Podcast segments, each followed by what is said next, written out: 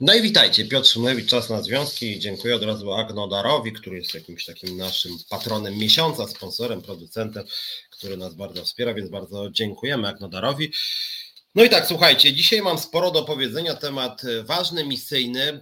Pisałem o tym i mówiłem, że będę dzisiaj krytykował NSZZ Solidarność, ale żeby nie było, że to będzie dla mnie łatwe zadanie, bo jakby nie było, no Solidarność jest konkurencyjną centralą wobec związkowej alternatywy, więc żeby nie było, że po prostu jeden związek atakuje drugi związek, to chciałem skrytykować nie tylko Solidarność i bieżące działania, ale skrytykować model funkcjonowania Solidarności, jej cele merytoryczne, e, w jaki sposób Solidarność kontaktuje się z pracownikami, co pracownikom proponuje, czym się interesuje, jaki jest zakres jej działań, jakie są jej cele po prostu. Tak więc nie chodzi tylko o to, że ona się sprzedała rządowi, ale chciałem też powiedzieć trochę o tym, dlaczego się nie zgadzam z Solidarnością odnośnie jej mm, no takich celów strategicznych, tak. E, no dzień dobry Gertrudo, pisze Charlie Bert. Ja też witam panią Gertrudę. Pewnie pani Gertruda liczy na to, że coś będzie o ZUSie i dlatego myślę, że nas ogląda, więc ja też przyznaję pani Gertrudo, coś tam pewnie o ZUSie powiem. E, mam trochę dzisiaj kaszel, trochę jestem rozkaszlany, więc jeżeli zrobię dwie przerwy dzisiaj, to bardzo was e, przepraszam, jakaś taka jest pogoda, tu jakieś alergie, tutaj jakieś wirusy krążą, więc, więc trzeba też o siebie dbać. Jak zacznę pokasłować, to zrobię przerwę. No, ale zacząć chciałem od czego innego, mianowicie byłem trzy dni na forum ekonomicznym, takim specjalnym forum, to się nazywało Dzień Przedsiębiorcy, ogólnopolski Dzień Przedsiębiorcy w Łodzi, byłem teraz trzy dni, ja kontra 2000 przedsiębiorców, byłem chyba jedynym związkowcem tam, nawet nie było Solidarności, co ciekawe. No i właśnie, był organizatorem całej tej imprezy, był pan który jest rzecznikiem, właśnie szef biura rzecznika e, małych i średnich przedsiębiorców. No i to jest pan związany z Prawem i Sprawiedliwością, chyba nawet w randze ministra. Mm, I co jeszcze? I drugim organizatorem był marszałek województwa łódzkiego, to jest również Prawo i Sprawiedliwość, plus jakieś 2 czy 2,5 tysiąca przedstawicieli biznesu, e, często tego biznesu związanego z władzą. W związku z tym byłem na imprezie generalnie, e, że tak powiem, ludzi niezbyt mi przychylnych, nawet rzuciłem tam zdjęcia, jak byłem w koszulce Związkowej Alternatywy. E, Julo pisze, że mi podesłał o ZUSie, to chyba to, to, to mignęło mi, przepraszam, mam dzisiaj bardzo zajęty dzień, więc tylko mi mignęło. Jeżeli to, to chyba jest ten dokument taki, który mi rzuciłeś o taki, taki propagandowy bardzo, prawda, że ZUS na cześć rządu Prawa i Sprawiedliwości, pani Gertruda u boku pana Morawieckiego. Swego czasu tam dwa słowa powiedziałem o tej współpracy pani Gertrudy z rządem, zresztą ta współpraca jest coraz mm, wcześniejsza.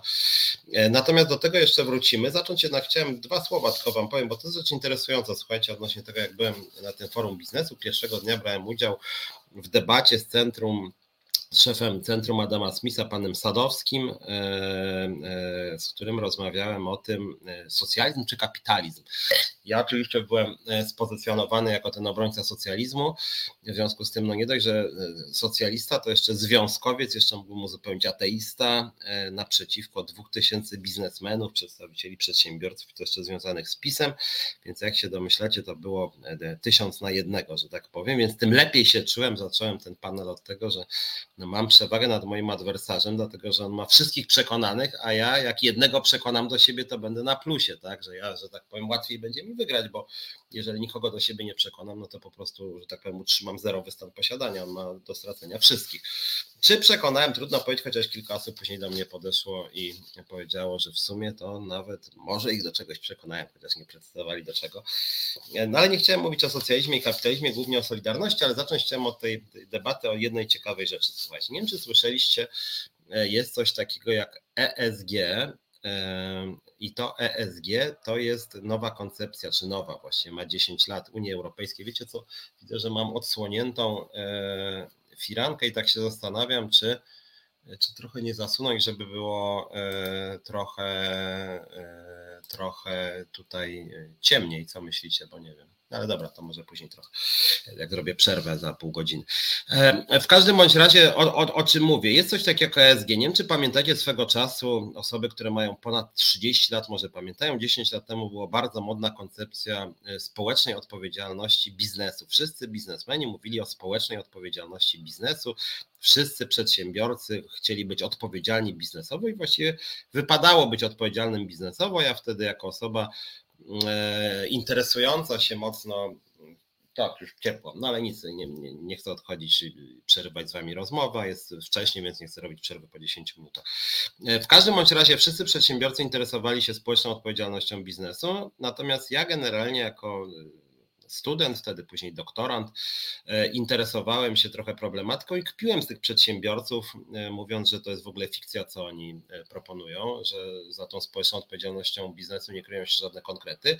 No i że właśnie to jest trochę tak, że dobrze sobie robią, natomiast nic z tego konkretnie nie wynika. E, no i był taki spór, tak, że wszyscy mówili, że są odpowiedzialni biznesowo, a jako ten lewak mówiłem, że to jest tak naprawdę fikcja, że to jest udawane. No ale generalnie wszyscy się zgadzali, że ta odpowiedzialność biznesu jest pewną, pewnym standardem. Chodziło o e, właśnie troskę o pracownika, szacunek dla pracownika, przepisy BHP, troska o środowisko.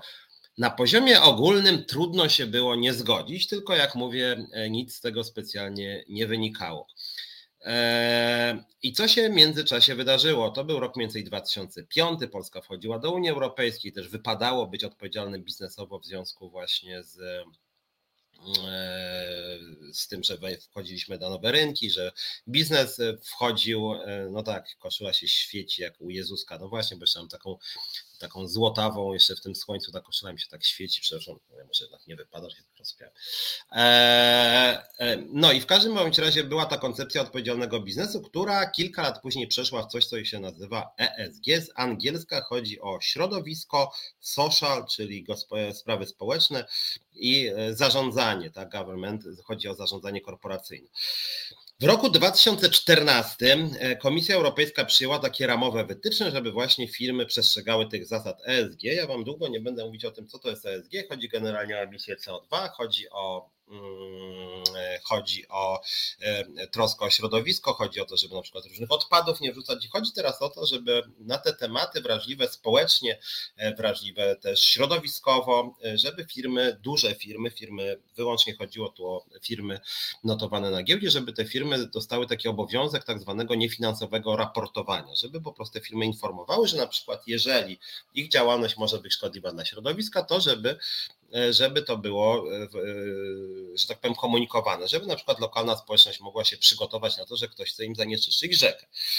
Ja się skupiłem w swoim wystąpieniu, była dyskusja na tym forum gospodarczym w Łodzi właśnie tych przedsiębiorców o tym, czy SG jest dobre, czy złe. Od razu Wam zapowiem, że pięć osób było w tym panelu, w tym niejaki Warzecha Łukasz, i słuchajcie, czterech z tych pięciu, poza mną, łącznie z prowadzącym, zaczęli od tego, że w ogóle to ESG to jest jakiś absurd, bo po co w ogóle coś takiego, jakieś social, jakieś tam, e, jakieś tam zarządzanie, jakieś sprawy społeczne, że to w ogóle komplikuje się tym biednym przedsiębiorcom życia i oni tak mają tak dużo obowiązków, że bez przesady, nie? E, no i ja oni to tak sprytnie robili, tak jak i PiS zresztą, że nie mówili, co to takiego jest to ESG w ogóle konkretnie. I żebym ja nie szedł w ich kierunku, to wam tylko przeczytam ze stron unijnych, co to jest to ESG pod kątem spraw społecznych, czyli to S, social, tak? Ja im to przeczytałem, tym biznesmenom, tam było ich, nie wiem, z 500 na sali. I czytam, słuchajcie, mówię im, nie bójcie się tego ESG, bo posłuchajcie tylko o jakie chodzi sprawy, żebyście tego przestrzegali, żebyście na ten temat mówili, żebyście tam wysyłali na przykład do odpowiednich instancji typu Inspekcja Pracy informacje na ten temat. No i na czym polega to S, to social, tak, w tym ESG? Cytuję, to nie jest przeze mnie wymyślone. Otóż e, to social, to S dotyczy kwestii społecznych i pracowniczych związanych z ogólnie pojętą pracą, uczciwym wynagrodzeniem i równością szans. Istotne będą, dwukropek, zapewnienie odpowiednich warunków pracy, w tym godziwej płacy i odpowiedniej formy prawnej zatrudnienia, dbałość o BHP, w tym właściwe wyposażenie stanowiska pracy oraz środki ochrony indywidualnej i zbiorowej, zapewnienie sprawiedliwego i niedyskryminacyjnego traktowania i czerpanie efektywności, jaką daje budowanie różnorodnych zespołów, tworzenie stworzenie zdrowej i przyjaznej atmosfery pracy, zapewnienie porównywalnej płacy za podobną pracę, czyli równego traktowania między innymi kobiet oraz mężczyzn i wyliczanie luki płacowej. Istotnym wyzwaniem dla pracodawcy jest rozwój pracowników, między innymi poprzez szkolenia. E, ważne jest także zachowywanie się firmy wobec otoczenia, zwłaszcza wobec społeczności lokalnej, w której prowadzi działalność i z której pracownicy często się wywodzą i w nawiasie unikanie negatywnego wpływu i zaangażowanie firmy i pracowników w robienie czegoś dobrego dla społeczności. Z kwestiami pracowniczymi i społecznymi związane są także zagadnienia etyki, ochrony sygnalistów, przeciwdziałania korupcji, poszanowania praw człowieka czy wolności konkurencji. Koniec. Koniec. Ja to przeczytałem i mówię tym licznie zebranym na sali. Słuchajcie, i teraz ręka do góry, kto się z tym nie zgadza, z tą równością płci na przykład, przestrzeganiem, dbałością BHP, takie banałe właściwie, nie? Oczywistości. I muszę Wam przyznać, że na chwilę zbaraniałem, ponieważ 80% uczestników tej imprezy podniosło ręce do góry. Przeciwko, jesteśmy przeciwko e, przeciwko dbałości o BHP, przeciwko e, dbaniu o godziwą płacę, przeciwko temu, żeby zapewniać niedyskryminacyjne traktowanie, przeciwko temu, żebyśmy dali porównywalną płacę za podobną pracę. No i nie wiem, jak wy byście zareagowali, ale faktycznie tak na 7 sekund tak zrobiłem tak, a no to trochę mnie zaskoczyliście. I mówię im, serio? Jesteście przeciwko? Eee, wrócimy do pomostówek i stażówek, będziemy o tym mówić. To, co Maria Mrozek teraz napisała, że tam był szef OPZZ. Niedługo do tego przejdę, więc tylko jakby to jest takie krótkie wprowadzenie, co przez ostatnie trzy dni się działo. Eee, I zbaraniałem i mówię, słuchajcie, przecież to jest polskie prawo. Wy nie musicie nic robić, ponieważ coś takiego jak BHP, jak e, podobne płace za tą samą pracę. To jest w ogóle polski kodeks pracy, a większość z Was, przypominam, chodzi tylko o firmy notowane na giełdzie, nie małe firmy. To wy przecież macie wszyscy regulaminy wynagrodzeń, wy macie wszyscy komisje BHP, wy macie komisje socjalne. W ogóle wy to wszystko macie. Kopiuj w klej możecie tylko wysłać. Czy to znaczy, wy dzisiaj nie przestrzegacie prawa? To chcecie powiedzieć i na masową skalę je łamiecie. No i się zrobiło trochę mniej sympatycznie na sali, bo się na mnie trochę część zdenerwowała. No tam jeszcze przedstawiciele tego rzecznika małego i średniego biznesu mówili, że to chyba może się wiązać z tym, że tam jest afera w ogóle u tego rzecznika, z, afera mobbingowa jest, że tam, że tam chyba jest też różnie. Mm, z tym przestrzeganiem praw pracowniczych. Charlie Bert pisze dzisiaj w Sejmie coś o nadgodzinach dla służby cywilnej marudzili, PiS za nadgodziny proponuje 100%, opozycja 150%. A czy myśmy, nasza jest ustawa, którą udało nam się przeforsować przez pana Rutkę z Lewicy i tam jest tak jak w kodeksie pracy, znaczy tam po prostu się odsyła do kodeksu pracy y, i chodzi, y, i to jest rzeczywiście 150%, y, jako dzień niedzielę i święta 200%. Myśmy chcieli pełnego zrównania służby cywilnej z kodeksem pracy, obecnie jest służba cywilna jest dyskryminowana. No, ale to chciałem Wam tylko powiedzieć a propos tego, jak człowiek, że tak powiem, związkowiec spotka biznes i że ten biznes już jest o, ja bym powiedział na tyle zdemoralizowany, że moim zdaniem strzela sobie samobuja, bo to nawet fatalne robi wrażenie wizerunkowo, że oni występują przeciwko środowisku, przeciwko prawom człowieka, przeciwko równości płci. I mówią, że to nie, nie, to nic nie potrzeba, bo my, no bo nam wystarczy to, co jest, a takie raportowanie to jak będziemy chcieli.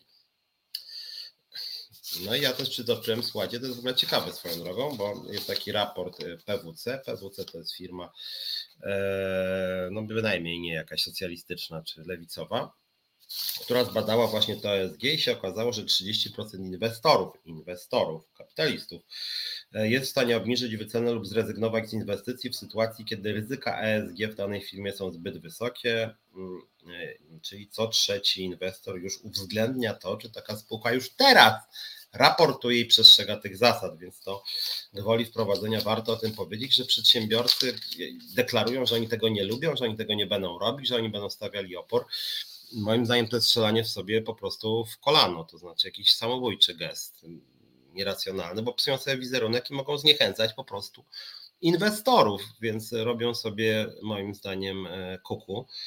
E, no ale taki mamy, taki mamy biznes, może to jest też kwestia niedokształcenia. Duża część tych przedsiębiorców w ogóle nie wiedziała, co to jest ESG, tylko byli przeciwko. Tam, tak jak pan Warzecha na sali mówił, że już wszystkim to wprowadzają, w ogóle nie wiedział, kogo to ma dotyczyć.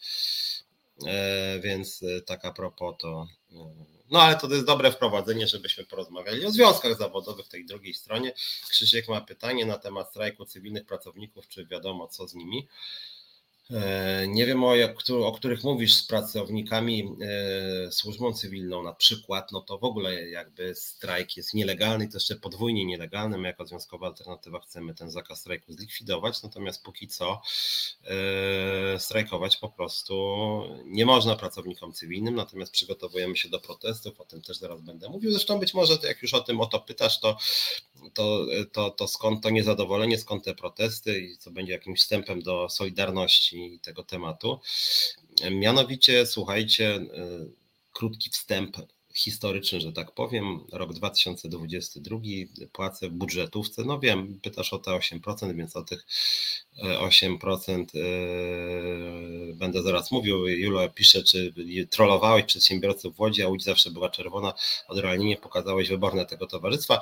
To jeszcze powiem tylko, żebym nie był nieuczciwy wobec tego towarzystwa. Przyznam szczerze, tutaj podziękowania dla Biura Rzecznika Małych i Średnich Przedsiębiorców, bo przyznam szczerze, zaskoczył mnie, że mnie w ogóle tam zaproszono. Byłem tam jedynym związkowcem z tych e, dwóch tysięcy w koszulce związkowej alternatywy naprzeciwko właśnie dwóch tysięcy przedsiębiorców i to jeszcze w dwóch głównych panelach brałem udział w czymś, co się nazywało posiedzenie e, Rady Przedsiębiorców w ogóle całej, jakby tego całego zespołu, czyli to było można powiedzieć prestiżowe dwa główne plenarne posiedzenia dotyczące właśnie tego, jeżeli kapitalizm to jaki, a w ogóle to czy nie socjalizm może, no i drugiego dnia o tym ESG i faktycznie no to było jakoś tam dowartościowujące to, że w ogóle trochę pewnie jak dziwadło mnie traktowali, ale rzeczywiście te moje poglądy mm, wybrzmiały jakoś tam, tak mi się wydaje. I rzeczywiście nawet kilka osób się e, podeszło do mnie, że podziwia konsekwencje, że nawet w pewnych sprawach e, mnie polubili, to nie to słowo może, ale mm, zaczęli się zastanawiać nad tym, co ja mówiłem. Mm, no, aczkolwiek jak jeszcze mówiłem, że nie mam ochoty pić whisky na przykład, no to znowuż były hipotezy, a to, że jestem agentem, a to, że jestem muzułmaninem, pojawiła się hipoteza, jak nie chcę pić wódki czy tam whisky. No ale z drugiej strony byli zdziwieni, bo ja dla odmiany nie dość, że nie przepadam za piciem whisky, to jeszcze na tak bardzo dużo tańczę na tego typu imprezach, nawet jak nikt inny nie tańczy, więc tym bardziej byli tacy zdziwieni, że jakiś taki komuch, związkowiec tańczący, wódki specjalnie nie lubi, a związkowcy to raczej lubią, więc tak nie wiedzieli trochę jak mnie rozgryźć. E, no, no nie, nie pobili, nawet, nawet tam część pokryjomu mi dawała wizytówki, twierdząc, że się odezwie, bo pewne patologie widzą, że się okaże, że ci przedsiębiorcy sami są przedsiębiorcami prześladowanymi przez większych przedsiębiorców. Być może w wyniku tego spotkania się o czymś ciekawym dowiem. No ale ja generalnie bardzo lubię spotkania z ludźmi o innych poglądach. Eee, no, tym bardziej, że no wtedy, tak jak mówiłem, to ja mogę być tylko do przodu, bo jeżeli nawet nikogo nie przekonam, to będę, to na zero wyjdzie, nie? A jak wszyscy są przeciwko mnie, to jeden przekonany już wygrywam, że tak powiem, tego jednego, tak? No, więc, więc trwało to e, dwa i pół dnia, to się nazywało Dzień Przedsiębiorcy Ogólnopolski, ale ten Dzień Przedsiębiorcy tak naprawdę trwał dwa i pół dnia. Przyznam uczciwie, e, e, cała impreza się zaczęła od jakiejś dumnej mszy, na której przyznam, nie przyjechałem z różnych przyczyn mm, i miałem swoje sprawy i nie jestem jakimś wielkim fanem mszy. Muzyka była goniu. E, no nawet taka to no miało być dyskotekowe, tam grało Blue Cafe w momencie koncert, ale to raczej tak jazzowo, więc to nie do końca do tańca. E, muzyka była taka trochę biznesowa, bo wiecie jaka jest konwencja takich imprez, no może nie wiecie, generalnie jest to tak, tak ma brzdąkać, żeby brzdąkało, a z drugiej strony, żeby gdzieś tam za kulisami po tym brzdąkaniu, przy tym łyskaczu jakieś biznesy się układały, nie? Tylko jak mnie już trochę znacie, słuchajcie, to ja jestem mm, organicznie organicznie niezdolny do zawierania tego typu biznesów, nie tyle niezdolny, co niechętny. Więc jakby ode mnie na kilometr czuć, że ja jestem kompletnie niepodatny na korupcję i w ogóle jakby takich sygnałów korupcyjnych jakby ja nie kumam i reaguję na nie bardzo ostro. W związku z tym tam są całe kody komunikacyjne, przypuszczam, bo ja ich nie rozumiem, tak, że oni tam najpierw jakoś kręcą się wokół siebie, jakieś tam obwąchiwanie się od tyłu, od przodu, dolewanie sobie wódki, tam nie wiem, nurkowanie pod stół, jakieś tam trząchania się, jakieś obejmowania, jakieś mrugnięcia, jakaś tam trzeki kielonek i po tym trzecim kierunku nagle gdzieś tam idą w kącik, no i mówią, no dobra, Czesiu, to słuchaj, bo tutaj coś trzeba załatwić, nie? No ja właśnie... Yy, jakby to powiedzieć, w ogóle tych klimatów nie czuję, a jak już ktoś mi zaczyna dawać do zrozumienia, że ja mam z nim coś załatwiać, to ja wtedy tym bardziej sztywniej mówię, ale zaraz, To znaczy, że o co panu chodzi? A on na przykład mówi, no dobrze by było, żeby pan tam, nie wiem, coś załatwił. A ja wtedy mówię, dlaczego ma pan coś załatwić, nie? Niby w jakim celu i po co i dlaczego ja akurat, skoro ja się z tym nie zgadzam, to panu nie załatwię, nie? Dlaczego mam załatwić? Więc on już wtedy czuje, że jakby powiedział, no to może by się znalazło jakieś tam, nie wiem, jakieś pieniądze. Ja mówię, jakie pieniądze pan coś chce mnie przekupić? Pan oszalał, nie? To coś chyba się nie rozumiemy, nie wiem, czy mam na policję iść. No więc oni czują, że ja mam takie podejście, w związku z tym, w związku z tym po tym trzecim kielonku to już raczej chyba nie ze mną. E, no, ale ja tańczyć bardzo lubię, w związku z tym, e, w związku z tym ja od razu wyczuwam, że te klimaty wódkowo-biznesowo-korupcyjne są kompletnie nie moje, więc, że, że tak powiem, jak tylko gra jakaś muzyka, to wolę sobie tańczyć czy czasem, mm, czasem przegryzając ciastkiem, niż brać udział w tych debatach. To głównie panowie koło 60 rządzą Polską, jak chodzi o klimaty biznesowe, w związku z tym tam zawsze zbiera się taki towarzystwo czcigodnych panów koło 60 i tam dzielą sobie te łupy różnego rodzaju, jakieś tam rady nadzorcze, nie rady nadzorcze. No, ale przy okazji na tego typu spotkaniach czasem zdarzają się lokalni dziennikarze, zdarzają się przedstawiciele organizacji pozarządowych, zdarzają się jacyś młodsi ludzie, którzy tam na przykład, no nie wiem, dorabiają sobie i są otwarci na współpracę przy jakichś innych e, projektach, czasem mają też wiedzę po prostu e, ludzie, w związku z tym też może warto pojechać i żeby usłyszeć, co myśli ta druga strona i żeby po prostu e, porozmawiać o różnych, że tak powiem, ważnych sprawach dla Polski, czy podzielić się spostrzeżeniami no, więc to, więc to tak. E, czy pan Kacperka też był? Nie, nie było tam Solidarności. Mówię, ciekawe było to, że ja byłem w zasadzie tam jednym związkowcem, przynajmniej tak mi się wydaje. E, no, ale przechodząc, dobra, bo Michał już pyta, czy poważnie, że Solidarność upada. W związku z tym widzę, że już czekacie na ten temat solidarnościowy. Jula pisze, że ona już dawno upadła, jak Szaklecki ogłosi 21 zadań dla Polski. Dzisiaj słuchajcie, chciałem powiedzieć właśnie o Solidarności. Trochę ostatnio próbowałem y, pięć dni temu Krzeniaka oświecać, że nie wszyscy żyją marszem Tuska i dla niektórych są ważniejsze rozmowy dotyczące budżetówki. Ważniejsze czy bardziej oburzające są rozmowy pana Mateusza Morawieckiego z panem Piotrem Dudą. Ważniejsze jest to, co się dzieje na przykład z płacami dla budżetówki i z różnymi ustawami dotyczącymi praw pracowniczych.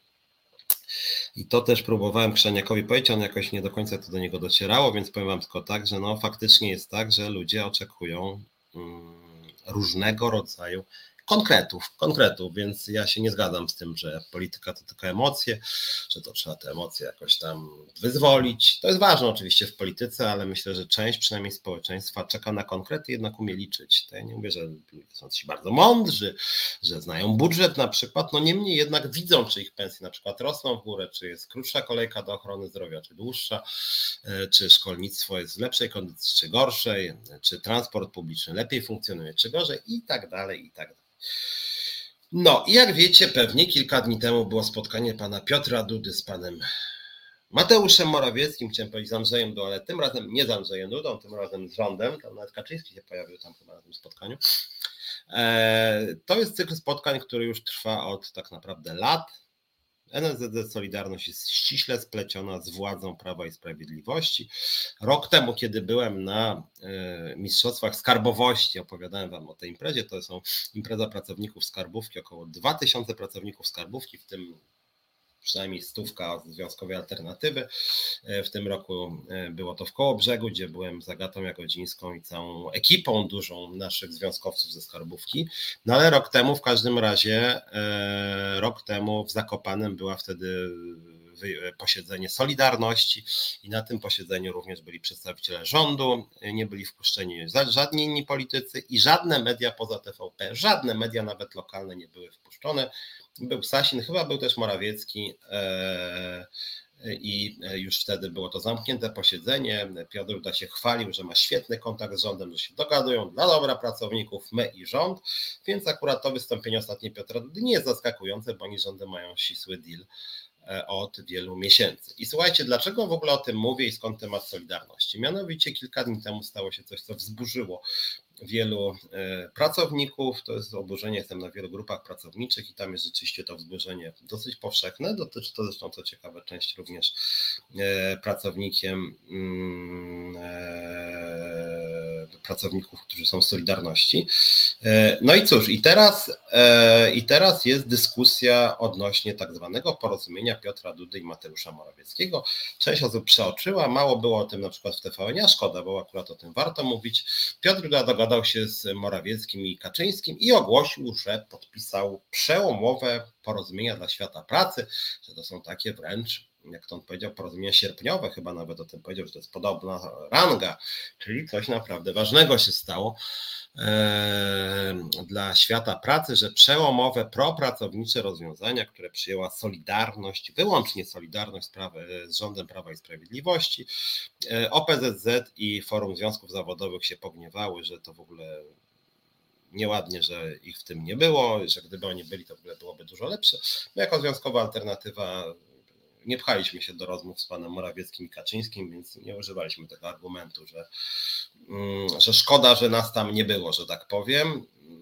Chociaż oczywiście to, że, że, że, że rząd otwarcie dyskryminuje inne związki zawodowe jest naganne. Ale też jest prawdą to, że gdyby Solidarność wynegocjowała coś e, bardzo pozytywnego dla pracowników, no to pewnie um, wtedy pracownicy innych związków, w tym związkowej alternatywy, no by mówili, nie lubimy tej Solidarności, ma dużo wad, ale coś jednak dla nas ważnego, dobrego wynegocjował. Skąd zatem zdenerwowanie i, i czego dotyczy to porozumienie mm, Solidarności? Zacznijmy może od ogólnej sprawy, czym Solidarność chciała się pochwalić, a wyszło chyba, że nie ma trochę czym się chwalić. Otóż słuchajcie, Piotr Duda od wielu miesięcy mówi, że on wkrótce tak dobrze zrobi pracownikom budżetówki, że oni, no, chciałem powiedzieć, że to będzie jakiś, nie wiem, orgazm zbiorowy tych pracowników budżetówki, że no po prostu, nie wiem, po prostu wić się z rozkoszy po tym porozumieniu e, Dudy z Morawieckim. No i tak się przygotowywali na przykład nasi tam związkowcy z ZUS-u czy skarbówki, że już sygnał takie stryknięcie i nagle po prostu będą w ekstazie, nie? No i tak czekali na tą ekstazę, e, tym bardziej, że stopniowano napięcie, znaczy to napięcie też trochę opadało, jakby od wielkiej, że tak powiem, przyjemności, tak trochę do mniejszej, nie? Miało być tak, że Pierwotnie Duda mówił o 20% podwyżki dla budżetówki. Gdyby to było 20%, przyznajcie, no nie byłoby tak bardzo mało. Sam Tusk mówił o 20% i to chyba raz walnął. Tam Lewica coś mówiła o 12%, później chyba też się pojawiło 20%. No ale te 20% podwyżki, jak ktoś zarabia na przykład, nie wiem, 5 tysięcy brutto, no to 1000 zł miesięcznie. No w sumie ja bym nie pogardził. Rzadko się zdarza tyle wywalczyć, więc to byłoby sporo. No ale to było 6 miesięcy temu. Minęło Kolejne trzy miesiące już Duda powiedział, no, że może to nie będzie 20, 12. No, 12 przy inflacji 14. Tak bywało lepiej, nie? Ale 12 no lepsze niż 4, a jak weźmiemy, było 7,8, bo to miało być dodatkową, to 7,8 plus 12 daje prawie 20. Może być, nie? Bierzemy 12 tam. Mówimy, chcemy jeszcze, ale bierzemy, nie? Tak. Lepiej niż to, co było ostatnio w 2022 4,4, teraz 7,8, jakby dorzucili 12, nie byłoby źle do przyjęcia. No ale minęły kolejne 4 tygodnie i już te 12 zaczęło się rozmywać i pojawił się dzień, epokowy dzień, kiedy miał stanąć Morawiecki z Piotrem Dudą i mieli powiedzieć, no macie, nie? No i rano czytam, według nieoficjalnych informacji, nieoficjalnych, e, będzie 8 podwyżki dla pracowników budżetów. No i tam już się te nasze, te centrale tam OPZZ, forum i w sumie ja trochę też zacząłem, zacząłem myśleć, przygotować, no że może jakieś stanowisko w stylu, że 8, no w sumie biorąc pod uwagę to, że w zeszłym roku było 4,4, czyli spadek o jakieś 10 realnie, w tym roku 7,8 e, plus 8, 15,6, inflacja blisko 15, czyli w tym roku 0 czy tam nie wiem 1,5% wzrostu, w zeszłym 10% spadku, suma summarum spadek wychodzi, słabo, nie? Słabo, 8 słabo. No i tam czekają ci też moi związkowcy, nam szczególnie w naszej grupie skarbówce była bardzo ożywiona dyskusja. Mamy taką grupę tam kilkunastu naszych liderów właśnie skarbówki. Tam Agata czeka, Jagodzińska, żeby tam puścić. Zaraz Krzysiu, zaraz wrócił, zaraz do forum przejdę. Jak wiecie, odpowiadam na forum, tylko chciałem zacząć ten wątek. No i dochodzi to wspaniałe porozumienie i pojawia się pierwsza informacja, że jest tylko sygnał, że 900 milionów dorzucą do budżetówki. Ja tak zacząłem sobie liczyć w głowie, tak na szybko, nie? No w sumie mam wiedzę, bo jestem też socjologiem, czytam dane, piszę, piszę teksty, jak wiecie, tam do wyborczej, krytyki politycznej, czasem naukowe jakieś teksty i sobie myślę, zaraz 900 milionów na 600 tysięcy pracowników budżetówki, tak różnie się liczy, 500, 550, 600, no to nie wychodzi, kurczę, 8% miesięcznie, to wychodzi prędzej 8% jako jakiś jednorazowy dodatek. Znaczy mi to tam wychodziło, że to będzie 1000 plus pod choinkę, w sensie na wybory i nic więcej, czyli po prostu jednorazowa pyk, macie po tysiaku, nie? Mm, brutto najprawdopodobniej. No i tak mi wychodziło, nie? że to nie jest żadne 8%, bo jeżeli średnia w budżetówce jest rzędu yy, powiedzmy nie wiem, 6 tysięcy brutto, no to by wychodziło, że jak 8% podwyżki, to wychodzi 500 miesięcznie. 500 miesięcznie, 6 miesięcy do końca roku od lipca, no to 6 miesięcy, no to wychodzi raczej 4000 zł, nie? Więc coś tutaj nie gra, krótko mówiąc. No i wszyscy zaczęli szukać tego porozumienia. Porozumienie nie było jakieś dwa dni w ogóle w sieci, w ogóle go nie było. I nagle się pojawiło, że rząd proponuje jednorazowo pracownikom budżetówki, jednorazowo 1100 zł, jednorazowo 1100 zł, rozumiem, brutto, czyli mniej niż 1000 zł netto. No i wtedy muszę Wam powiedzieć, że jednak ludzie się trochę wkurzyli również z Solidarności. Część napisała wręcz o protestach Solidarności, podkreślam, nie tylko Związkowej Alternatywy. No, że obiecywał 20, 12, 8, jednorazowo 1000, nie? No i to jest pierwszy punkt, y, pierwszy punkt wielkiego epokowego porozumienia rządu z Solidarnością, czyli jednorazowy prezent zamiast jakiejkolwiek podwyżki płac. W tym porozumieniu nie ma podwyżki płac nawet o 1%. To 1% generalnie byłoby bardziej opłacalne niż ten jednorazowy tysiąc, jakby to jakby konsekwentnie szło. No i cóż, no więc pojawiła się jednak wściekłość, że ten Duda, który mówi o epokowym porozumieniu, wynegocjował e, tysiąc złotych jednorazowego prezentu na wybory, czyli tak, na, tak między nami już, moim zdaniem, e, PiS bez pana Piotra Dudy, żadnej roli Solidarności jakby nie było, też by dokładnie coś takiego wymyślił, bo to jest stylu PiSu, tak? Dajemy 13 emeryturę bez waloryzacji emerytur, 14 emerytur dla części emerytów i bardzo niską, bez waloryzacji emerytur, Zmieniamy tam 500 plus na 800 plus, trochę szczególnie przed wyborami, co by tam sypnąć czy przegłosować i przy okazji pracownicy wkurzeni, wyszło Kaczyńskiemu, że tam nie pracownicy to jednak trochę już mniej ich popiera e, e, PiS, to trzeba im sypnąć też kasą, ale tak podwyżka to za drogo trochę jednak kosztuje, jeszcze sobie pomyślą nie wiadomo co, aspiracje im wzrosną i będą chcieli jeszcze, to lepiej w takim razie sypnąć groszem. Kiedy sypnąć groszem? No najlepiej wybory powiedzmy 15 pewnie października będą, no to najlepiej sypnąć groszem na przykład 8 października. Tak, żeby tak ludzie pomyśleli, o, dobra władza, nie? Daje kasę, tak, że akurat do wyborów starczy na ten tydzień, nie? W związku z tym damy tysiaka na przykład. Znaczy ja zacząłem tak, że to bardzo do PiSu pasuje, tak, że żadnej podwyżki, żadnej realnej pomocy dla pracowników, tylko jednorazowy tysiak przed wyborami, żeby y, tam, nie wiem, 5% pracowników jeszcze w ostatniej chwili zmieniło zdanie na PiS zagłosowało. Czyli mało kasy kosztuje, nie tych pracowników się de facto nie wspiera, tylko właśnie taka, taki szybki transfer korupcyjny, że tak powiem, takie kupienie sobie poparcia za nic tak naprawdę, tak? Czyli tysiak jednorazowo, nawet miliard złotych na to nie pójdzie i właśnie tam, no tam jest pomysł, żeby też dotyczyło to nauczycieli, sędziów, asesorów sądowych, referendarzy, pracowników socjalnych, żeby tak właśnie nie na zasadzie podwyżki pensji, tylko tak sypnąć kasą, tak, że tak, tak na zasadzie, że taki pan ma gest, tak, taki feudalny panisz, macie co, pyskować będziecie? To macie tutaj, nie, po tysiaku. I, a teraz co, nie podoba wam się, to dziękujcie panu Piotrowi Dudzie, to on wam to załatwił, nie? Czyli taki właśnie deal, który jak mówię, moim zdaniem, gdyby pan Duda nie istniał i Solidarność nie miałaby żadnych rozmów z rządem, żadnych dokładnie, to moim zdaniem rząd i tak, widząc, że ludzie już są wkurzeni, Y, właśnie coś takiego wymyślił. Jednorazowy prezent, który tak naprawdę nic państwo nie kosztuje, mniej niż miliard złotych i proszę bardzo, prezent pod choinkę wyborczą, nie wiem, 6 czy tam 8 października, każdy pracownik budżetówki, nawet każdy już tam bez jakichś tam E, licytacji, że to selektywne, czy nawet wszyscy by dostali. I proszę bardzo, może 5 czy 10% z tych, którzy dostaną, pomyślą, no proszę, jaki ten rząd jest hojny. No więc to akurat bardzo mi do PiSu pasuje, tylko moim zdaniem tutaj Solidarność była całkowicie zbędna, bo to jest pomysł typowo pisowski, PR-owy, gdzie żaden, ani Duda, ani żaden związek zawodowy nie, nie musi brać w tym udziału. E, no i dlatego część pracowników teraz jest wkurzona i są apele. Ja się do nich oczywiście przychylam. Kochani, występujcie z Solidarności. To nie jest fajny związek zawodowy, to jest związek rządowy. Może napiszę to breczko, ten tysiąc rzucony ludziom to jak strzał w pysk. Też tak uważam, no ale generalnie rzecz biorąc, Solidarność się tym pochwaliła, cały czas mówi, no dobra, myśmy wywalczyli, a wy to, byś, wy to nie jesteście w stanie nic wywalczyć więcej, w związku z tym chwalcie Solidarność jako wspaniały związek zawodowy. Więc to woli wprowadzenia do tej dyskusji, ale dzisiaj chciałem też porozmawiać o innych sprawach, które moim zdaniem są równie ważne, a może nawet i ważniejsze, i które, uwaga, uwaga, przypuszczam, że część z Was zgadza się z panem Piotrem Dudą, Część, z częścią tych propozycji Dudy zgadza się klub Lewicy.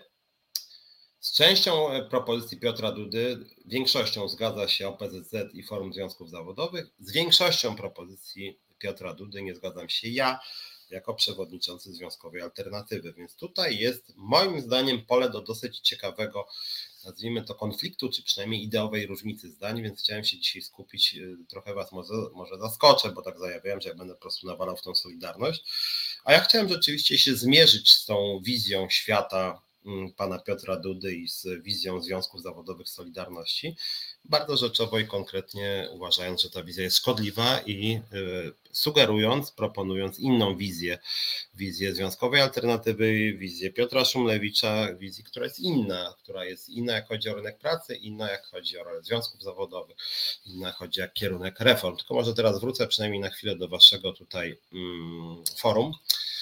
Julo pisze, że odsłuchał boom i podziela moje zdanie na temat marszu Tuska. Konkrety się liczą, nie pierdamony o szklanych domach. Żań, Żaniak odleciał i był bardzo agresywny. Znaczy wiesz Julo, znaczy jak chodzi o ten Tusk, dzisiaj nie chciałem o Tusku akurat mówić, Natomiast jest też prawdą oczywiście, że Tusk jakoś ludzi zmobilizował. Jest to pewna odwaga rzeczywiście i siła, że wyprowadził ludzi na ulicę na masową skalę i to jest jego sukces. Natomiast dzisiejszy program służy między innymi tym, żeby pokazać, że są takie obszary życia, które są bardzo ważne, tematy, które są bardzo ważne, których Tusk w ogóle nie, e, nie dotknął. I warto teraz zwrócić uwagę, że spór, który dzisiaj jest bardzo żywy, zapewniam Was, bardzo ludzie żyją tą dyskusją wokół propozycji Dudy i Morawieckiego. To jest spór między, po jednej stronie jest Duda i Morawiecki, czyli PiS i Związek Zawodowy, który stał się przystawką PiSu, a po drugiej stronie nie jest Platforma, nie ma tam Lewicy, nie ma tam Hołowni, nie ma Kosiniaka. Po drugiej stronie są związki zawodowe, po drugiej stronie są pracownicy wkurzeni, po drugiej stronie są ludzie, którzy mają inną wizję Polski niż PiS i którzy nie odnajdują się w żadnej innej partii parlamentarnej, więc można powiedzieć, że to jest taki spór, który całkowicie omija opozycję i moja dyskusja z Krzeniakiem służyła pokazaniu też, że opozycja robi błąd, że nie próbuje się nam mówiąc wprost podlizać nie próbuje o nas zawalczyć, że ten spór w ogóle ich nie dotyczy, tak? Że my walczymy o zupełnie inny model e, rynku pracy, budżetówki niż pan Duda i Morawiecki, ale nie mamy wsparcia u opozycji. Ja osobiście muszę wam powiedzieć już w tym jednym temacie, że mówiłem o tym nie raz i nie dwa razy. Związkowa Alternatywa ostatnio wysłała kilka stanowisk, że domagamy się podwyżki płac budżetów co co najmniej 30%. To nie jest żaden populizm, chodzi po prostu o to, że w ciągu ostatnich dwóch lat płace w budżetówce spadły o około 20 20%, około 20%. E, I nie dość, że spadły, to radykalnie wzrosł, wzrósł rozziew między płacami w budżetówce i podobnych zawodach, jakie są w budżetówce na rynku komercyjnym.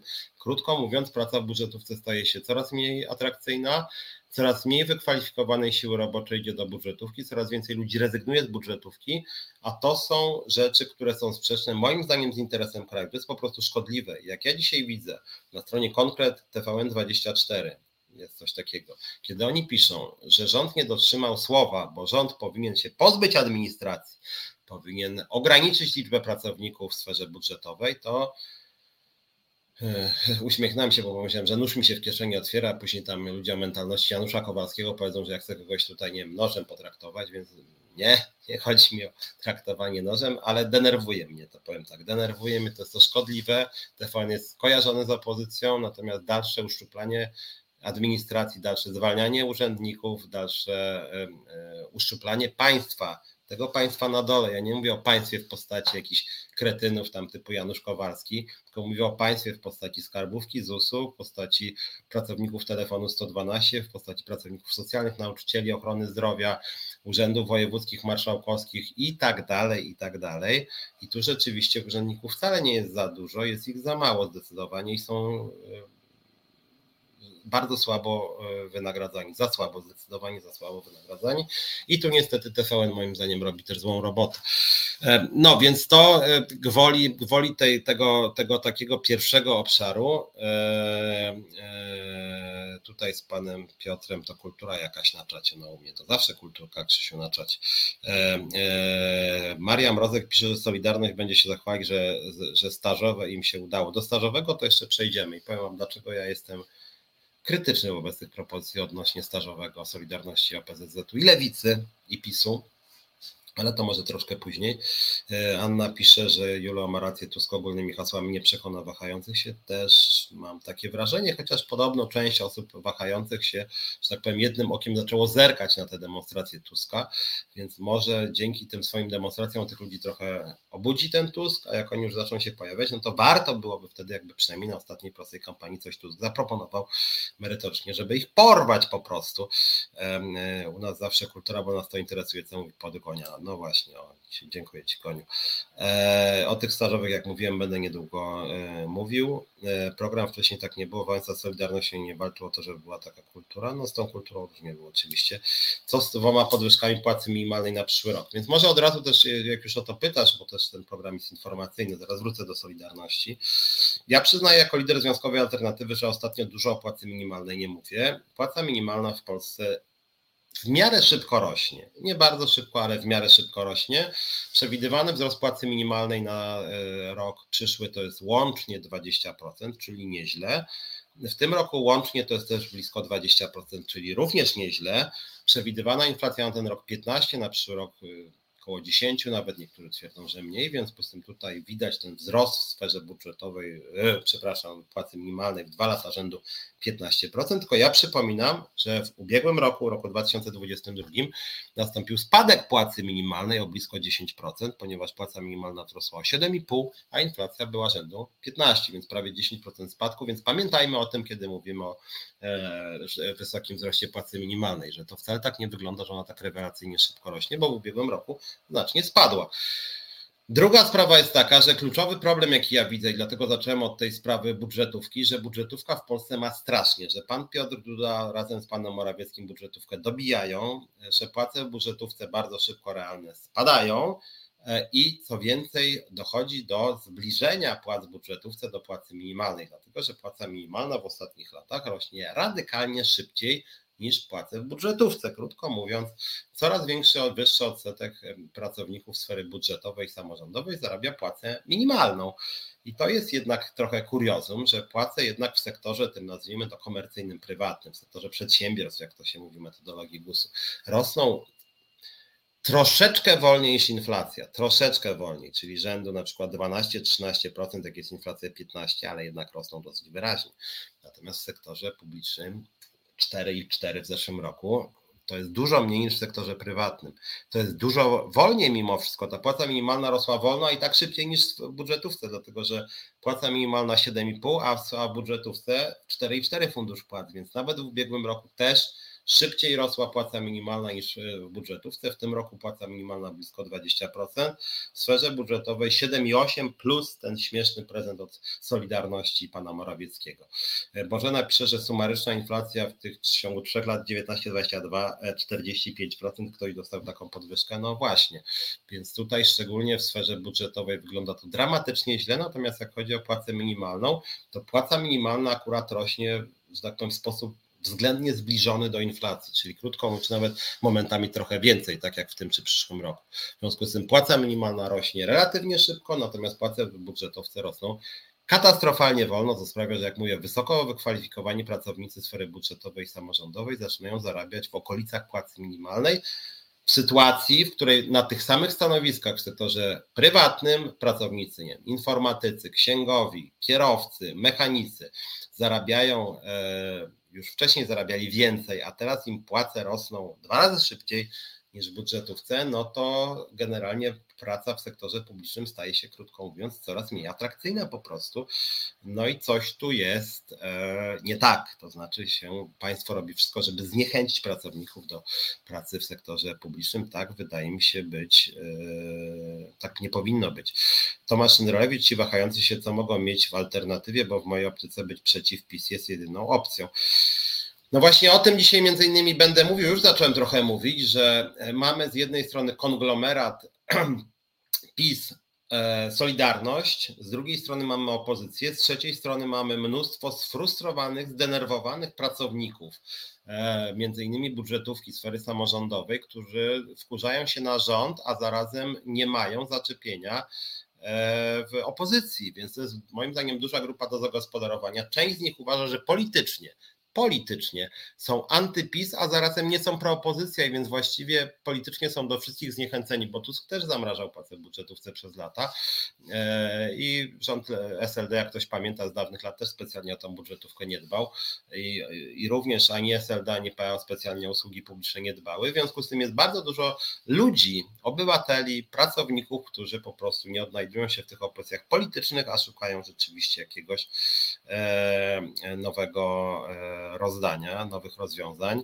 E, Krzysiek, protest pracowników wojska, Błaszczak proponuje, by zostali żołnierzami. Odpowiedzią szefa resortu obrony narodowej na protest pracowników cywilnych wojska, by włożyli mundur i stali się żołnierzami. A to niezłe swoją drogą, że ja nie wiem, czy on by w takim razie chciał, żeby księgowe stały się żołnierkami, kierowcy, informatycy mają stać się żołnierzami. Dziwne powiedział, on tak twierdzi. To, to, to, to dziwne faktycznie yy, pomysły. Yy, Platforma ma problem, program wyborczy z 2008-2018 roku u siebie. Znaczy nie wiem, Julo, to jest trochę tak, że Platforma moim zdaniem cały czas się tak trochę waha i niestety, podobnie jak Lewica, patrzy na sondaże i jej program jest wypadkową sondaży. No w ten sposób moim zdaniem wyborów się nie wygra. Czasem trzeba zaproponować coś, niepopularnego, żeby się uwiarygodnić przed wyborcami, nawet żeby pokazać, że ma się samodzielny program, nawet jeżeli on jest sprzeczny z opinią większości społeczeństwa, to, to też ludzie potrafią docenić, że ktoś samodzielnie myśli po prostu. To jest taka moja podpowiedź dla, e, dla, opo, dla opozycji. Maria Mrozek nienawidzi PiSu, ale obawia się ludzi typu Leszczyna, Sienkiewicz, Lubnauer.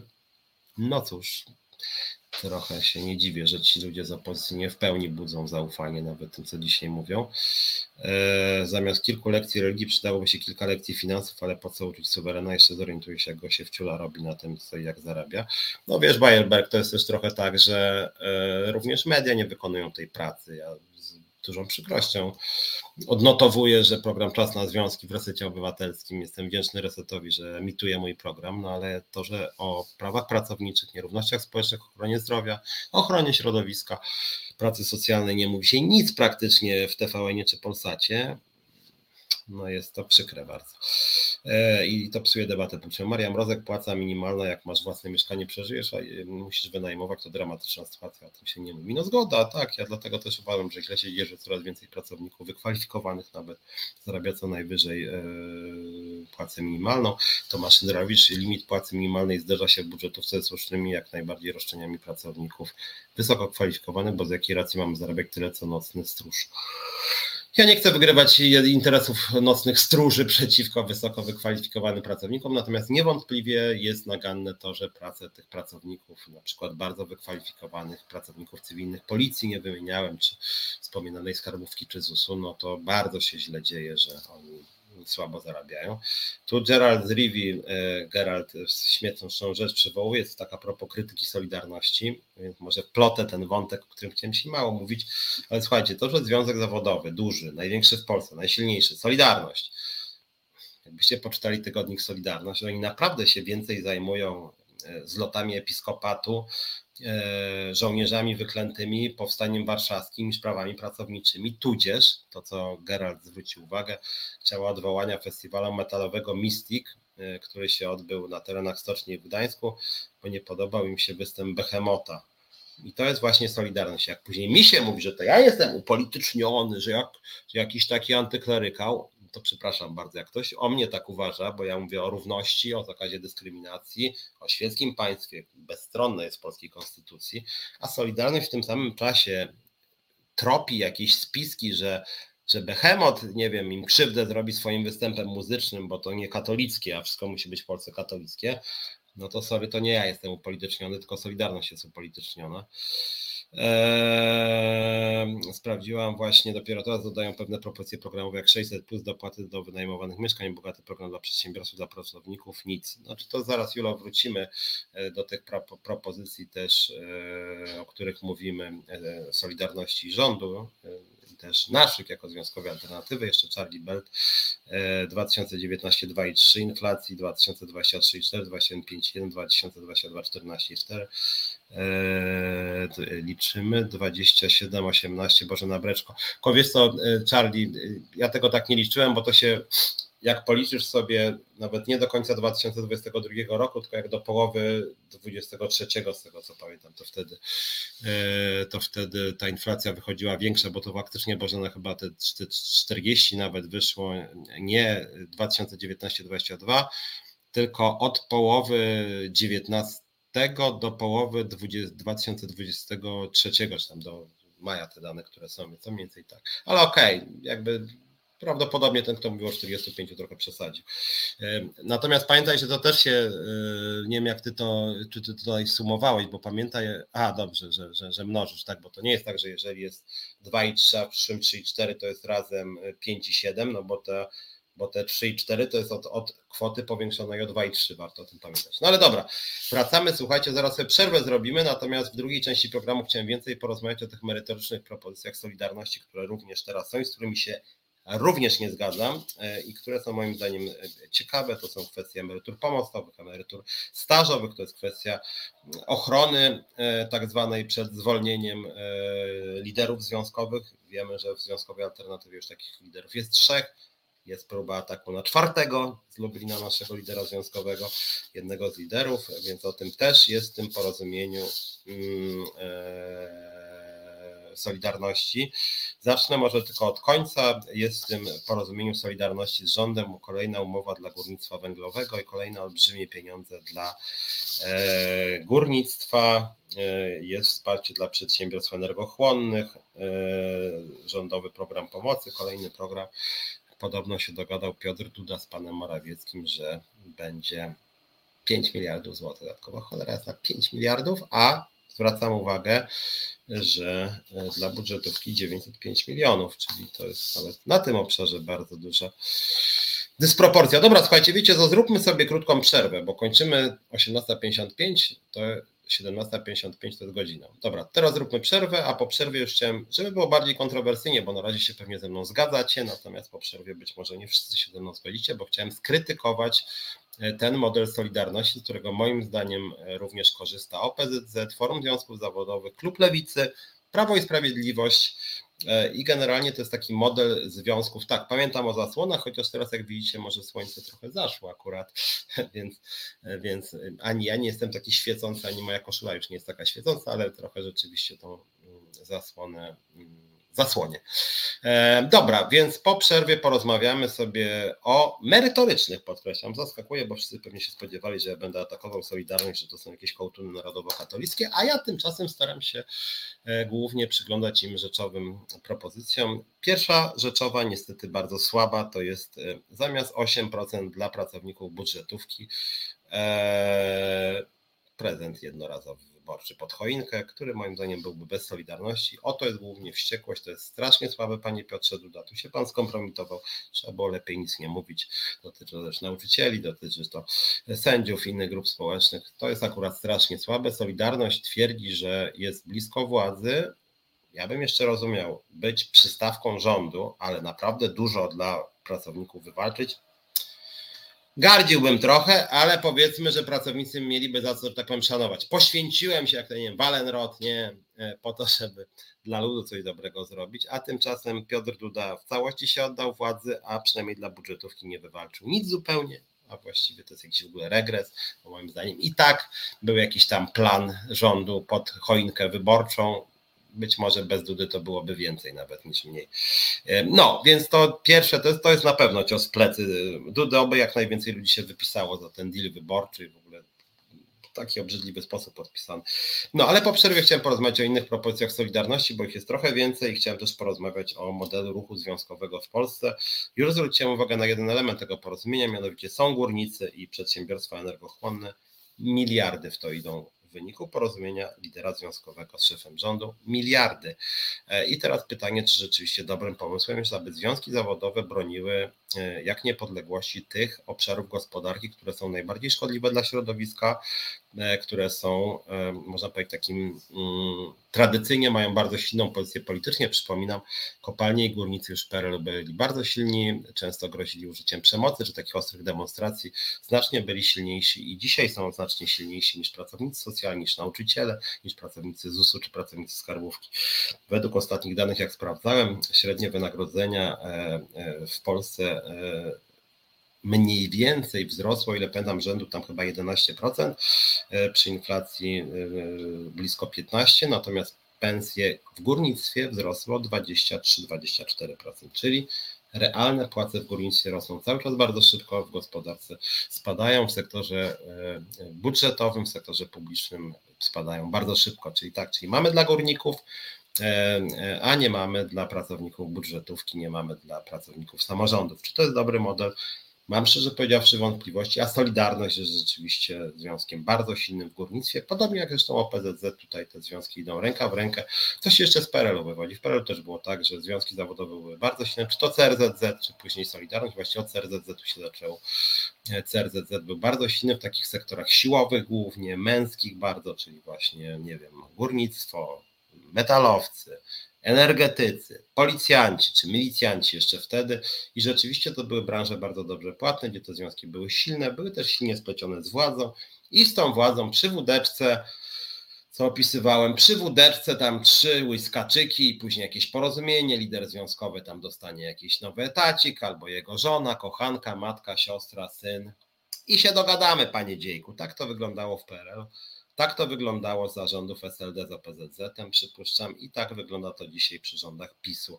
Z Solidarnością ten model działalności związkowej bardzo mi się nie podoba. Nie podoba mi się też to, że właśnie tego typu porozumienia dotyczą głównie tych takich męskich, że tak powiem, tradycyjnie męskich zawodów, które również są bardzo niezdrowe dla środowiska, które się nie modernizują, do których bardzo dużo polskie państwo dopłaca. Nie jest to moim zdaniem dobry pomysł. A jeszcze Krzysiek przed przerwą pytał mnie o to, czy nowa propozycja migrantów w 10 lat możemy przyjąć pół miliona, co pan na to? Znaczy nie o tym rozmawiamy, natomiast ja nic na to. Uważam, że pół miliona to w ogóle jakiś jest na 10 lat. W ogóle nie mamy w ogóle o czym rozmawiać. To są takie promile jakieś, jakby jest to drugorzędne zupełnie. Polska dzisiaj przyjmuje dziesiątki tysięcy migrantów. Ja nie mówię o Ukrainie wcale. Nikt na to nie zwraca uwagi łącznie z PiSem, tylko czasem jak Unia Europejska powie weźcie, przyjmijcie z rozdania 1900 osób, to nagle wszyscy mówią, łącznie z tymi idiotami z PSL, że nie przyjmą 2000 osób przyjmujemy 30-40 tysięcy i nikt w ogóle na to nie zwraca uwagi. To był jakiś absurd. Znaczy generalnie rzecz biorąc, jak chodzi o wskaźniki demograficzne w Polsce, to im więcej migrantów, tym lepiej, tylko oczywiście trzeba umieć ich zagospodarować. Natomiast mówienie, że to nie wiem, zniszczy naszą kulturę, że to w ogóle jakieś zagrożenie, to w ogóle jakiś rasistowski bełkot. No dobra, ale nie o tym, nie o tym, nie o tym w programie mówimy. Dzisiaj mówimy o solidarności, o modelu funkcjonowania związków e, zawodowych.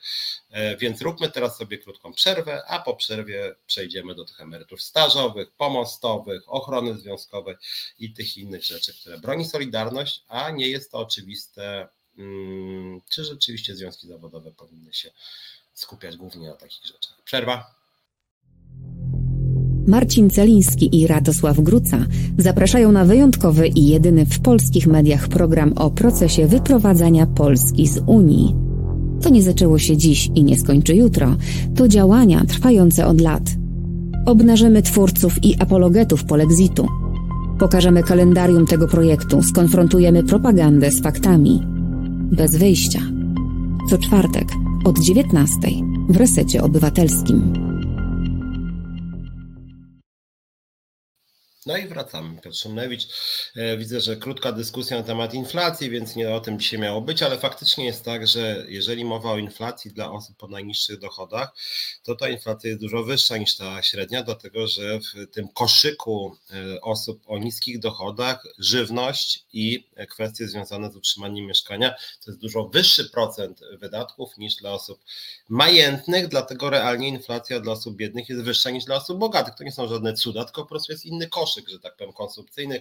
Gdybyśmy mieli lepszą statystykę, to by, to by GUS podawał właśnie te koszyki na przykład wydatków dla osób o zarobkach płaca minimalna, o zarobkach płaca średnia i na przykład średnia razy dwa i wtedy byście zobaczyli, że dla osób bogatych w Polsce obecnie inflacja jest niższa niż dla osób biednych. To jest dosyć ciekawe skądinąd, że niestety tak się okazuje, tak wyszło nam, to jest też część polityki polskiego państwa, e, że rzeczywiście jest tak, że dla osób biednych, dla osób na przykład zarabiających miesięcznie płacę minimalną, inflacja średnia przypuszczam, że bliższa jest w ciągu tych ostatnich 3 lat 45%, a dla osób na przykład o e, zarobkach przekraczających średnią krajową razy dwa, ta inflacja będzie bliższa 25%.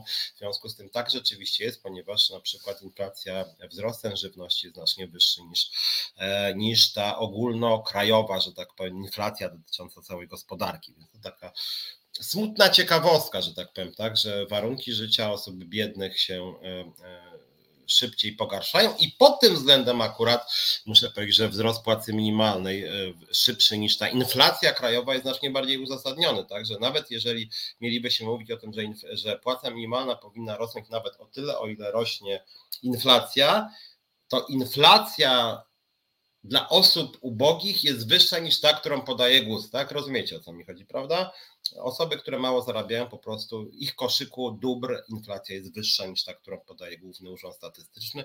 Rzędu z tego, co pamiętam, tak jak przeglądałem te ceny, to jest około 6-7 punktów procentowych więcej w związku z tym, e, w związku z tym, jeżeli nawet płaca minimalna wzrosła e, w roku bieżącym łącznie o 20%, to inflacja dla osób zarabiających płacę minimalną wynosiła właśnie około 20%. W związku z tym nie jest to jakaś wielka podwyżka. Przypomnę, w ubiegłym roku płaca minimalna wzrosła zaledwie 7,5 przy inflacji 14,4 łącznej, ale dla osób, które zarabiają płacę minimalną, ta inflacja wynosiła nawet chyba ponad 20%. W związku z tym no, radykalny spadek e, dochodów osób zarabiających płacę minimalną nastąpił czy radykalny, no właśnie, radykalny spadek tak, tych realnych dochodów, więc warto o tym pamiętać. No, natomiast teraz chciałem powiedzieć trochę o tych innych propozycjach Solidarności, o tym, dlaczego ja tak nie lubię Solidarności ideowo. Jedna rzecz jest prosta dosyć i taka oczywista. Znacie mnie trochę, ja jestem autorem książek krytycznych wobec Kościoła, jestem zwolennikiem świeckiego państwa, jestem w pełni za prawami kobiet, jestem za prawem do aborcji między innymi. No te straszne są te ostatnie rzeczy, które się dzieją, że po prostu w szpitalach umierają kobiety, lekarze czują się zastraszeni, właśnie łamią przepisy, aby tylko zabić jakąś kobietę de facto, no bo tak to niestety wyglądało. Polskie państwo tworzy coraz bardziej represyjne przepisy i tych lekarzy jeszcze zastrasza, narzuca represyjne rozwiązania, jakieś idiotyczne klauzule sumienia, sumienia, e, które sprawiają, że lekarze po prostu nie leczą ludzi, nazywają to sumieniem, e, nie pomagają im, odmawiają im e, usług, które powinny być dostępne powszechnie. I ja generalnie tu mam jednoznacznie postępowe stanowisko również dla mnie jakieś takie nagonki na uchodźców to jest jakiś faszystowski absurd po prostu i dla mnie to w ogóle nie powinno być żadnej dyskusji. Jakieś sporo o to, że 1900 osób przyjmiemy i nawet ten głupi PSL mówi, że tam, nie wiem, po ich trupie, nie, ja jestem 1900 osób po waszym trupie, czy wy spadliście na głowę z szóstego piętra i przeżyliście? Nie kumam, nie? 1900 osób, tak? Na, naprawdę? Nie. I to agenci będą, tak, agenci przez granicę, tam uchodźcy agenci. Myślę, że w ogóle że to jest jakaś katastrofa intelektualna. Agenci, uchodźcy agenci. Agenci to akurat dobrymi samolotami latają i są często biznesmenami, że już nie zrobię jakiś totalny bełkot.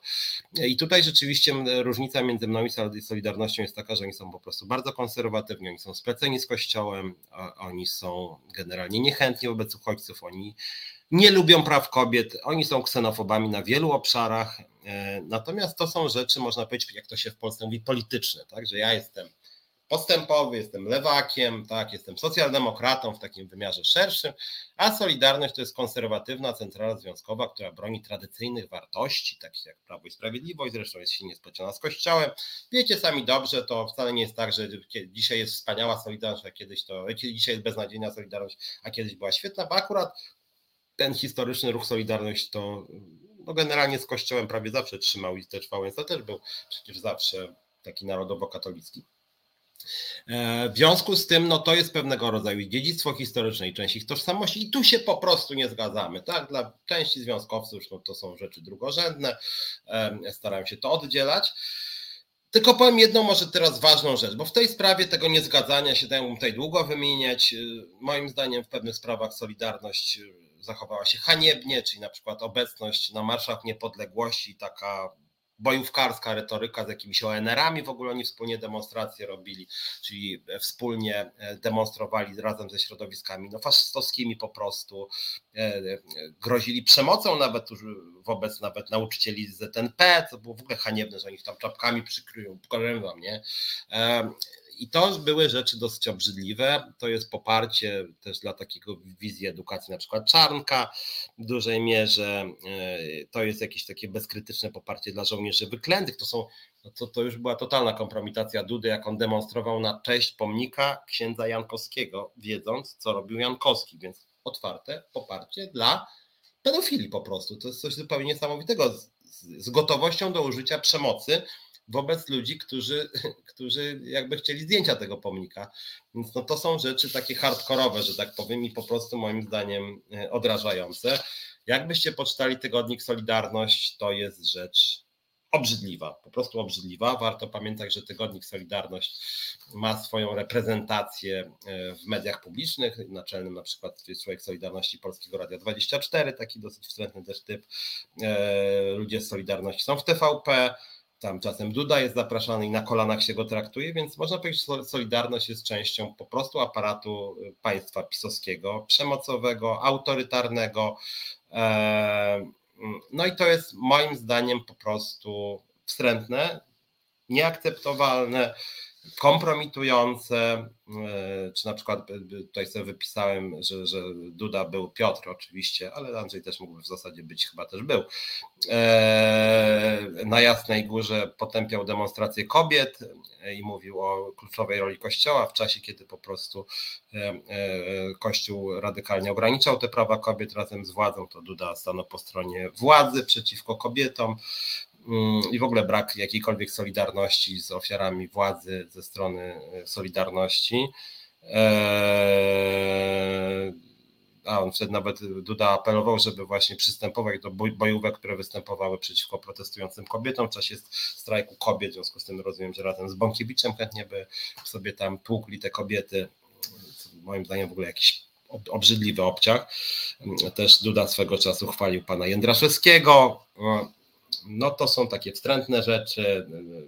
Nagonka była na kobietę, jakby czarny protest ze strony Solidarności, wsparcie dla homofobicznych akcji władzy i tam w ogóle jakaś niechęć wobec tych środowisk no postępowych po prostu. No w kodeksie pracy jest przecież zapisy są antydyskryminacyjne, bardzo konkretne. Kodeks pracy jest tutaj bardzo pro-kobiecy, pro-LGBT, przeciwko jakiejkolwiek dyskryminacji, więc Solidarność tu się po prostu kompromituje, wspierając różnego rodzaju e, właśnie takie represyjne i dyskryminacyjne e, rozwiązania. Więc to, tylko, że to są rzeczy w pewnym sensie znaczy oczywiste, o tym wiecie, że tu jest ta różnica, że Solidarność jest ta prawicowa, narodowa, katolicka. Ja jestem liderem centrali, która jest otwarta, postępowa, yy, przyjazna. Ania Janowska zaprasza w szeregi związkowe alternatywy. Ja oczywiście też. No, ale tutaj, tutaj też chciałem do Was powiedzieć właśnie teraz parę słów jakby trudniejszych dla mnie, bo to, co mówimy, jest w tym sensie łatwe. Postępowy związek kontra związek konserwatywny, tak? Jasna opozycja, ktoś tam jest, nie wiem, jakimś radykalnym katolikiem czy narodowcem, idzie raczej do Solidarności, ktoś ma poglądy bardziej postępowe, jeszcze bierze udział w strajkach kobiet, idzie do związkowej alternatywy. Natomiast są rzeczy, jakby to powiedzieć, trudniejsze i tutaj też mm, Ania Janowska, która zaprasza do związkowej alternatywy, też niekiedy pisała o, o, różnych stanowiskach OPZZ-u e, i o poglądach Solidarności, które, e, które my teoretycznie moglibyśmy popierać, a ja chciałem wytłumaczyć, dlaczego nie powinniśmy ich popierać i dlaczego tutaj na ważnych obszarach związkowych Solidarność narzuciła pewne mm, propozycje rozwiązania, które przyjął też OPZZ, a przeciwko którym my jesteśmy. Więc rzecz już troszkę e, trudniejsza, czy moim zdaniem też nawet w pewnym sensie ciekawsza, tak, która może budzić też wśród Was jakieś kontrowersje. Co mam na myśli?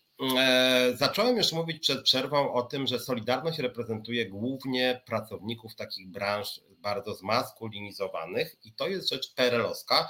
Część z Was może pamięta, część czytała, a część po prostu wie, że PRL to był taki model, mm, w którym związki zawodowe były dosyć silne, CRZZ był dosyć silny, później Solidarność też, jak wiecie, stała się silna i zaczęła kraj zmieniać, aczkolwiek w wielu ważnych sprawach wcale się od CRZZ-u nie e, różniła. Mianowicie związki zawodowe w PRL były zdecydowanie najsilniejsze w górnictwie, e, metalowcy, energetycy, czyli to, co mówiłem przed przerwą męskie, tradycyjnie męskie zawody w fabrykach państwowych czy spółkach Skarbu Państwa. Dzisiaj, no wtedy to były państwowe bezpośrednio, dzisiaj spółki Skarbu Państwa. I rzeczywiście to było wtedy tak, że jeżeli na przykład władza e, chciała obniżyć pensje realne, no to wtedy ci górnicy, hutnicy czy metalowcy się wkurzali tam, uderzali pięścią raz. Rzadka władza jednak bała się tej pięści, więc zazwyczaj ulegała. Inne metody rozwiązywania konfliktów, górnicy nie podnosili pięści, nie palili opony tylko reprezentacja związków zawodowych górniczych, wtedy głównie z CRZZ-u, później OPZZ-u, szła z butelką dobrej wódki albo dziesięciu dobrych wódek do pana prezesa z PZPR-u i mówię, panie prezesie, jest sprawa, ceny trochę wzrosły, ludzie się wkurzają, coś by tu trzeba z tym zrobić, panie prezesie, bo my dobrze partii życzymy, lubimy partię, partia o nas dba, ale ludzi coś tu trzeba zrobić, szefie, bo ja nie, ja, ja, ja nie chcę z tobą walczyć, ale ja nie wiem, jak ludzi zatrzymać. To co my tu wymyślimy? No i wtedy ten szef kopalni z PZPR-u zazwyczaj, czyli z władzy centralnej, tak jak dzisiaj zresztą jest, mówi: No, Heniu, to może zrobimy tak. Masz tam takich sześciu bojowych najbardziej widzę. Tam Tadzik, Janusz, Arturek i Grzesiu na przykład, czterech, nie? Tam jeszcze jedna Kalinka jest i jedna jest, jeszcze jest y, y, Jurek tam, tak? Słuchaj, zaproś ich sześciu, mamy sześć biletów, słuchaj, do Warny. Do Warny, po dwa bileciki. Jurek pojedzie z żoną do Warny na tydzień, nie? No to może później już nie będzie chciał tak protestować. Załatwimy to i jeszcze ty, szefie, jako lider związku, damy ci specjalnie bilecik, nie chwal się tym może, ale ty to pojedziesz w ramach delegacji do Iraku, słuchaj, na 10 dni. Partia pokryje, wszystko będzie dobrze. Załatwimy to, nie będzie więcej protestów. Dobra, to załatwimy, jutro przychodzimy, ale pamiętaj do tej warny, to może jeszcze dorzuć 5 kilo pomarańczy, nie? Dobra? Dobra. No i tak trochę upraszczam oczywiście, ale tak to mniej więcej w PRL-u wyglądało. Um, i dzisiaj jest trochę podobnie. To znaczy, to jest właśnie taki model, który ja nazywam wódkowym modelem załatwiania spraw. Mm, w PRL tak było to między partią i zaprzyjaźnionym związkiem zawodowym, czyli CRZZ, późniejszym OPZZ. Dzisiaj trochę podobnie moim zdaniem wyglądają relacje między e, Solidarnością i PiSem. Już nie ma może pomarańczy, są bardziej luksusowe towary. Prawdopodobnie ci działacze woliby nie 5 kilo pomarańczy, tylko 5 butelek luksusowego whisky na przykład. A, I nie wycieczka do Warny, tylko na przykład wycieczka, nie wiem, na Malediwy E, albo po prostu dodatek funkcyjny 25 tysięcy, ale generalnie ten taki korupcyjno-wódkowy model cały czas funkcjonuje i on się bardzo dobrze trzyma, szczególnie w tych właśnie zmaskulinizowanych e, branżach, gdzie te związki są najsilniejsze, gdzie Solidarność jest zdecydowanie najsilniejsza, ale OPZZ-u też to dotyczy. Ten wódkowy model dotyczy OPZZ-u, Solidarności, Forum Związków Zawodowych, wszystkich tych tak zwanych starych związków zawodowych, no tu Solidarność i OPZZ są zdecydowanie najsilniejsze, mają doświadczenie, no bo oni działali jeszcze przed 89 rokiem. I te metody im po prostu pozostały. I ta siła cały czas jest z górnictwa, już odeszło od tamtego czasu to było ponad 400 tysięcy pracowników, teraz jest poniżej 80, czyli pięciokrotny spadek, a mimo to górnicy cały czas dokładnie tak samo negocjują. Wszystkie te demonstracje są często poukładane. To wcale nie jest tak, że jest jakaś wojna, tylko po prostu przychodzi delegacja związkowa i mówią, dobra, to my tam trochę spalimy tą oponę, wiesz, żeby nie było, że ja się z Tobą zgadzam we wszystkim, ale jesteśmy dogadani, nie? I oni są naprawdę często dogadani. Są jeszcze brudniejsze interesy. Dzisiaj mianowicie ci liderzy związków górniczych bardzo często, słuchajcie, był nawet ciekawy o tym niestety materiał w TVN. Nie jestem fanem TVN, ale tu niestety obnażył, obnażył tą sprawę. Nie jestem fanem w tym sekretorii o prawach pracowniczych, mało mówią, o czym wspominałem. Natomiast generalnie rzecz biorąc, rzeczywiście jest tak, że e, ci liderzy górniczych związków na czele z Solidarnością, ale OPZZ też, oni mają często po prostu miejsca e, w, e, w zarządach spółek córek tych kopalni. To są po prostu biznesmeni ci związkowcy, którzy zarabiają dziesiątki tysięcy i mają bezpośrednio deal e, z prezesami spółek, którzy są z nadania politycznego, czyli są spleceni z władzą w sensie jak najbardziej dosłownym. I ten splot jest najmocniej obecny e, rzeczywiście w tych e, tradycyjnie męskich, tych tradycyjnych zawodach, zawodach, które też są jednocześnie bardzo szkodliwe dla środowiska, które są demonstracyjnie nieekologiczne, które są całkowicie sprzeczne z polityką Unii Europejskiej. Stąd tutaj, że tak powiem, OPZZ i Solidarność się niczym nie różnią. Nie wiem, czy widzieliście, pod Komisją Europejską swego czasu była demonstracja, bodaj to chyba w ubiegłym roku jeszcze było, jak obok Janusza Kowalskiego stał między innymi Piotr Ostrowski, o ile pamiętam, Radzikowski chyba też wtedy stał, e, stali przedstawiciele kopalni. I generalnie Solidarna Polska, OPZZ i Solidarność razem przeciwko Unii Europejskiej, za tym, żebyśmy mieli wyższe e, poziomy metanu, zabijającego metanu, przez który jest więcej katastrof w polskich kopalniach, żeby nie zamykać kopalni, żeby one były całą wieczność otwarte, żeby te związki były potężne. Zresztą jak chodzi o likwidację tych kopalni, to tam wcale ich nie likwiduje się tak, że najpierw się likwiduje te, które na przykład mają e, najmniej złóż. Nie jest tak wcale. Nie jest tak. Najszybciej się likwiduje te, w których najsłabsza jest Solidarność i OPZZ. Na końcu zostają te, gdzie są ci baroni związkowi i generalnie nie ma to nic wspólnego z dobrem pracowników, nie ma to nic wspólnego e, z dobrem środowiska, to to w ogóle się tam dla nikogo nic nie liczy w ogóle. Tu są po prostu grube interesy między tymi liderami związków zawodowych największych OPZZ-u i Solidarności, którzy przy okazji są szefami spółek córek i zarabiają dziesiątki tysięcy na emitujących mnóstwo metanu i różnych innych nieciekawych substancji. Właśnie e, są szefami firm, które emitują dla środowiska totalnie niszcząca działalność i przy okazji są zblatowani z zarządami spółek, patrzą zblatowani z pisowską władzą, tak OPZZ-u, jak i Solidarności. Forum trochę mniej, bo forum tam jest słabsze, ale Solidarność i OPZZ są tutaj jednym związkiem zawodowym i to jest niestety część tego ruchu związkowego, który moim zdaniem nie robi dobrej roboty i sprawia, że w Polsce dla części opinii publicznej związki zawodowe uchodzą za archaiczne, za antypostępowe, za konserwatywne, za antyunijne, bo w tym wypadku dokładnie tak to niestety działa. E, przy okazji w tych środowiskach też jest konserwatywny model rodziny, ci faceci, którzy przynoszą duże pieniądze do domu, te kobiety, które właśnie mają być im posłuszni, które często nie mają pracować, mają zajmować się dziećmi, więc to jest konserwatywny model e, rodziny. E, Tomasz Szyndelewicz pisze, że CRZZ był pisany wstęp, był jeszcze do pary, pary tak zwane Rady Pracowniczej, nie było żadnych problemów, ponieważ wszyscy byli zorientowani, że decyzje zapadają w Miejskim Komitecie PZPR, a ten należy odpowiednich szczebli. Żadne warczenie, niskomlenie nie miało żadnego znaczenia. Znaczy, trochę miało ten wstęp, wbrew pozorom był trochę partycypacyjny Tomaszu, tylko właśnie na zasadach wódkowych, dlatego że dzisiaj Solidarność naprawdę ma tam sporo do gadania. To nie jest tak, że oni nic nie mogą. Problem polega na tym, że oni mogą, tylko bardziej mogą dla siebie niż dla pracowników i dlatego to jest tak strasznie szkodliwe pierowo dla związków, że oni dbają głównie o siebie ostatecznie i mają tutaj do powiedzenia. Jakby chcieli, to nawet i dla pracowników coś by walczyli, tylko moim zdaniem rzadko kiedy chcą.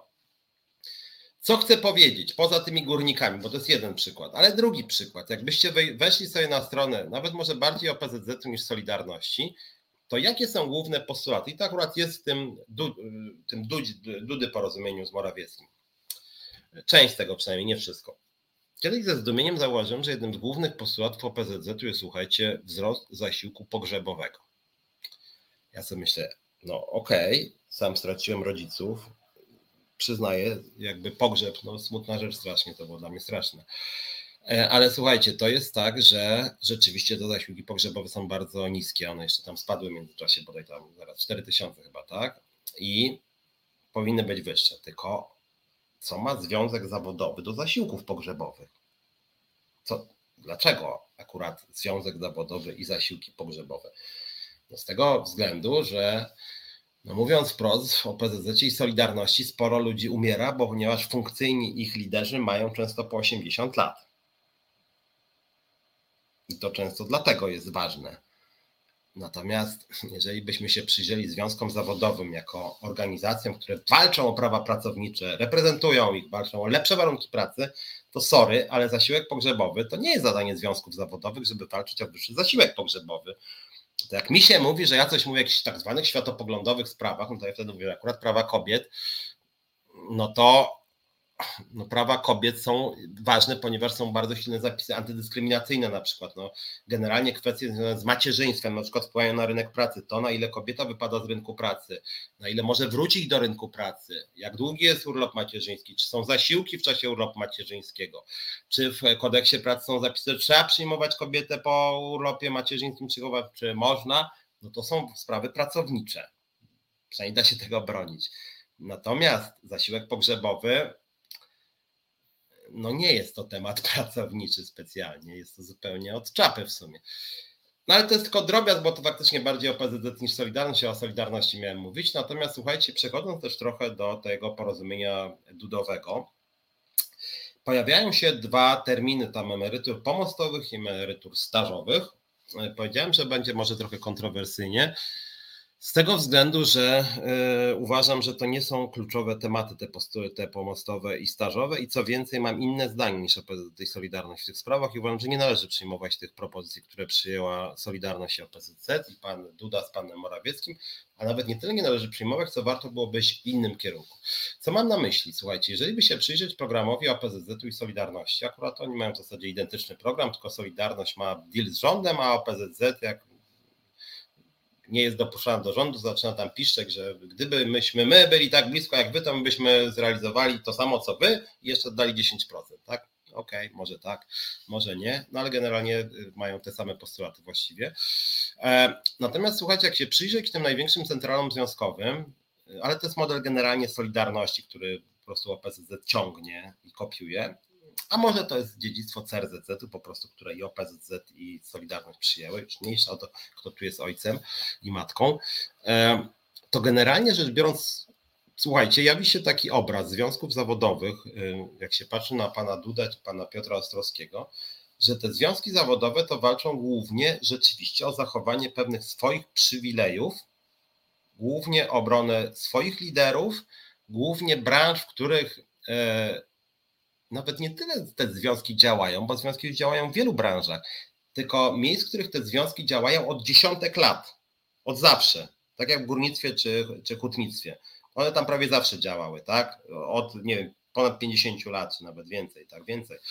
Eee, czy z drugiej strony zwróćcie uwagę, jak wielką wagę w Polsce przywiązują związki zawodowe i konserwatywne partie do obniżania wieku emerytalnego. Obniżania wieku emerytalnego. Największy protest w Polsce związków zawodowych, Solidarność i OPZZ, to był protest przeciwko podniesieniu wieku emerytalnego. Tak? Czyli nie walczymy o godną pracę, o to, żeby ludzie byli zdrowsi, żeby mieli więcej powera, więcej energii, żeby mogli dłużej pracować w zdrowiu. Tylko walka jest o to, żeby ludzie wcześniej przechodzili na emeryturę. W emeryturach pomostowych chodzi o dokładnie to samo Chodzi o to, żeby ludzie mogli wcześniej przechodzić na emeryturę, tak? Czyli krótsza praca. Czy z drugiej strony, co Solidarność też się chwaliła, im dłuższe urlopy macierzyńskie, tym lepiej. Im szybciej przechodzi, im, im, im więcej możemy mieć wolnego od pracy, tym lepiej. Czyli to jest pewien fenomen, że największe centrale związkowe w Polsce walczą o to, żeby ludzie jak najmniej pracowali. Nie mówię o tygodniowym wymiarze czasu pracy, tylko mówię o możliwości wcześniejszego przechodzenia na emeryturę Wykluczania kobiet z rynku pracy to Solidarność, bardzo konserwatywny model rodziny. Kobiety mają się zajmować dzieci, mają mieć długie Europy wychowawcze. E, państwo może tam nawet dawać im jakieś prezenty typu tam nie 500, 800, 1500 plus, e, e, ale model konserwatywny rodziny, kobieta z dziećmi, mężczyzna na rynku pracy, to jest taki tradycyjny model Kościoła i zarazem PiSu i zarazem Solidarność. Więc mamy taki cały pakiet rozwiązań, w ramach których ludzie generalnie rzecz biorąc mają siedzieć w domach, czy nawet e, rozwiązanie Solidarności odnośnie tego tak zwanego handlu w niedzielę, co ja się z nimi kłócę. Można oczywiście kłócić się, że niedziela powinna być dla Boga i rodziny, chociaż w ogóle, że Związek Zawodowy mówi o niedzieli dla Boga, ten ewenement w skali świata. Ale nie o tym chciałem powiedzieć. Chciałem o tym powiedzieć, że nawet ta kwestia niedzieli, Solidarność nie mówi o tym, że po prostu niedziela ma być dniem wolnym dla wszystkich to byłoby zrozumiałe. Niedziela dla wszystkich, tym bardziej, że to jest dzień ustawowo wolny, więc wydawałoby się, że im więcej, tym lepiej.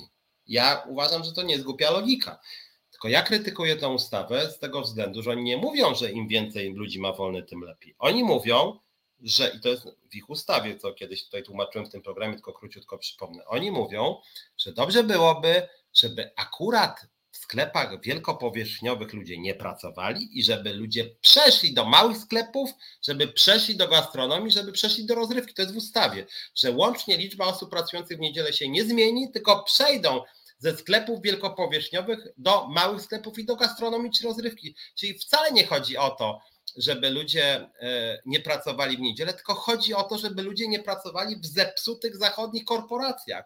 Więc wcale nie chodzi o wolną niedzielę, tylko chodzi o atak na zachodni kapitał. Czyli nawet tutaj mamy takie zaściankowe, w ogóle niezwiązane z prawami pracowniczymi. Ja to mówiłem panu Bujarze niedawno, co się strasznie był agresywny wobec mnie w ogóle. Byłem z nim w, w radiu e, Super Expressu, tym Supernowa.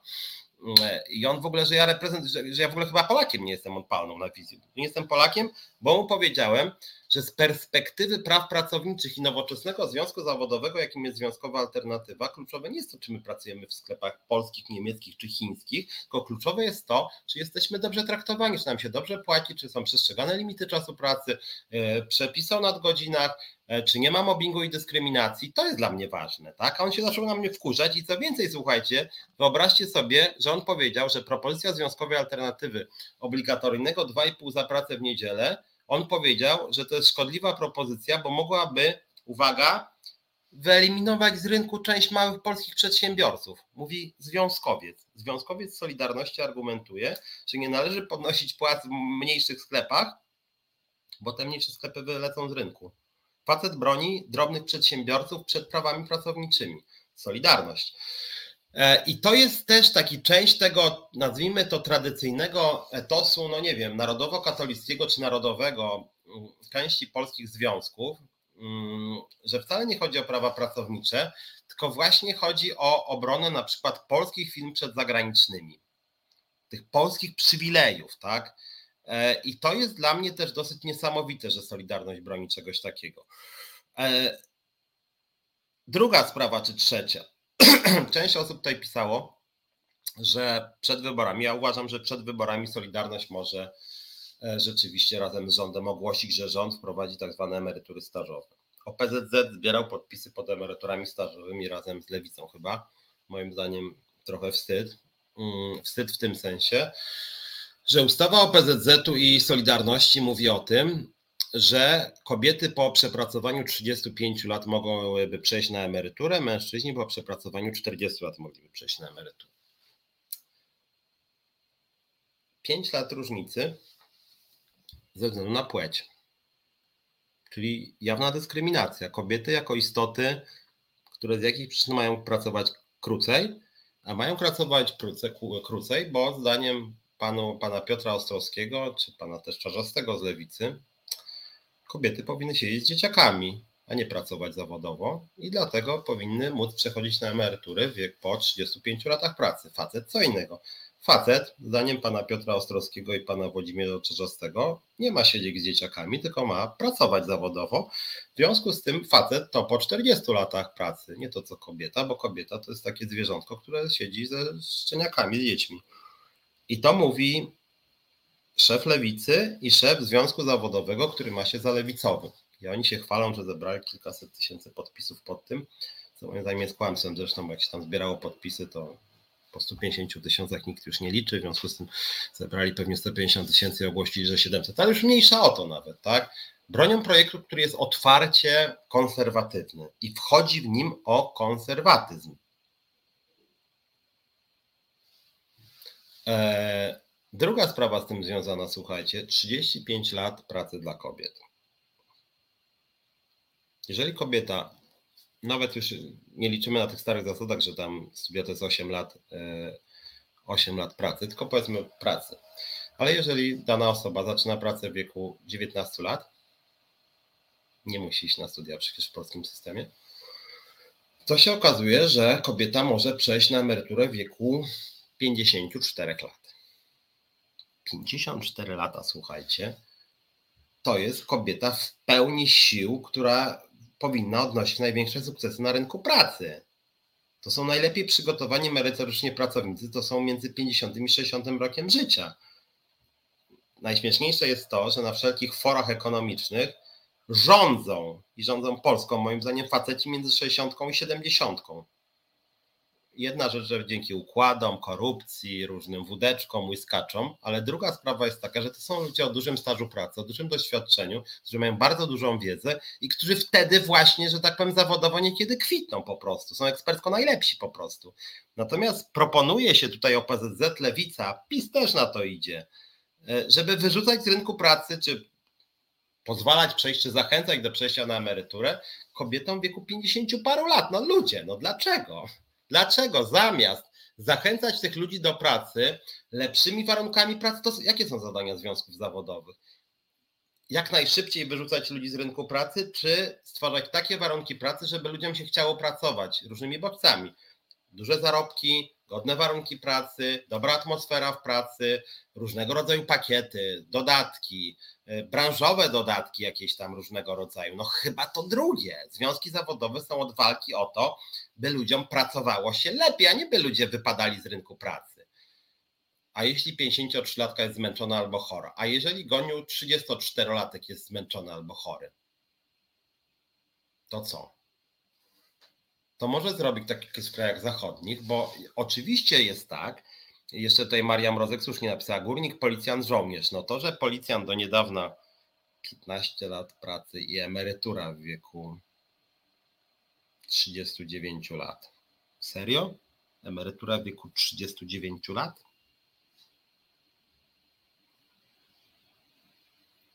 I co, i o to mają związki zawodowe walczyć, żeby część ludzi przychodziła w wieku lat 39, a drugi raz w wieku lat 54, to tak, to tak, to będziemy już wtedy jednym, mieli jeden z najniższych wieków emerytalnych na świecie, już nie w Europie, w Europie już mamy najniższy wiek emerytalny.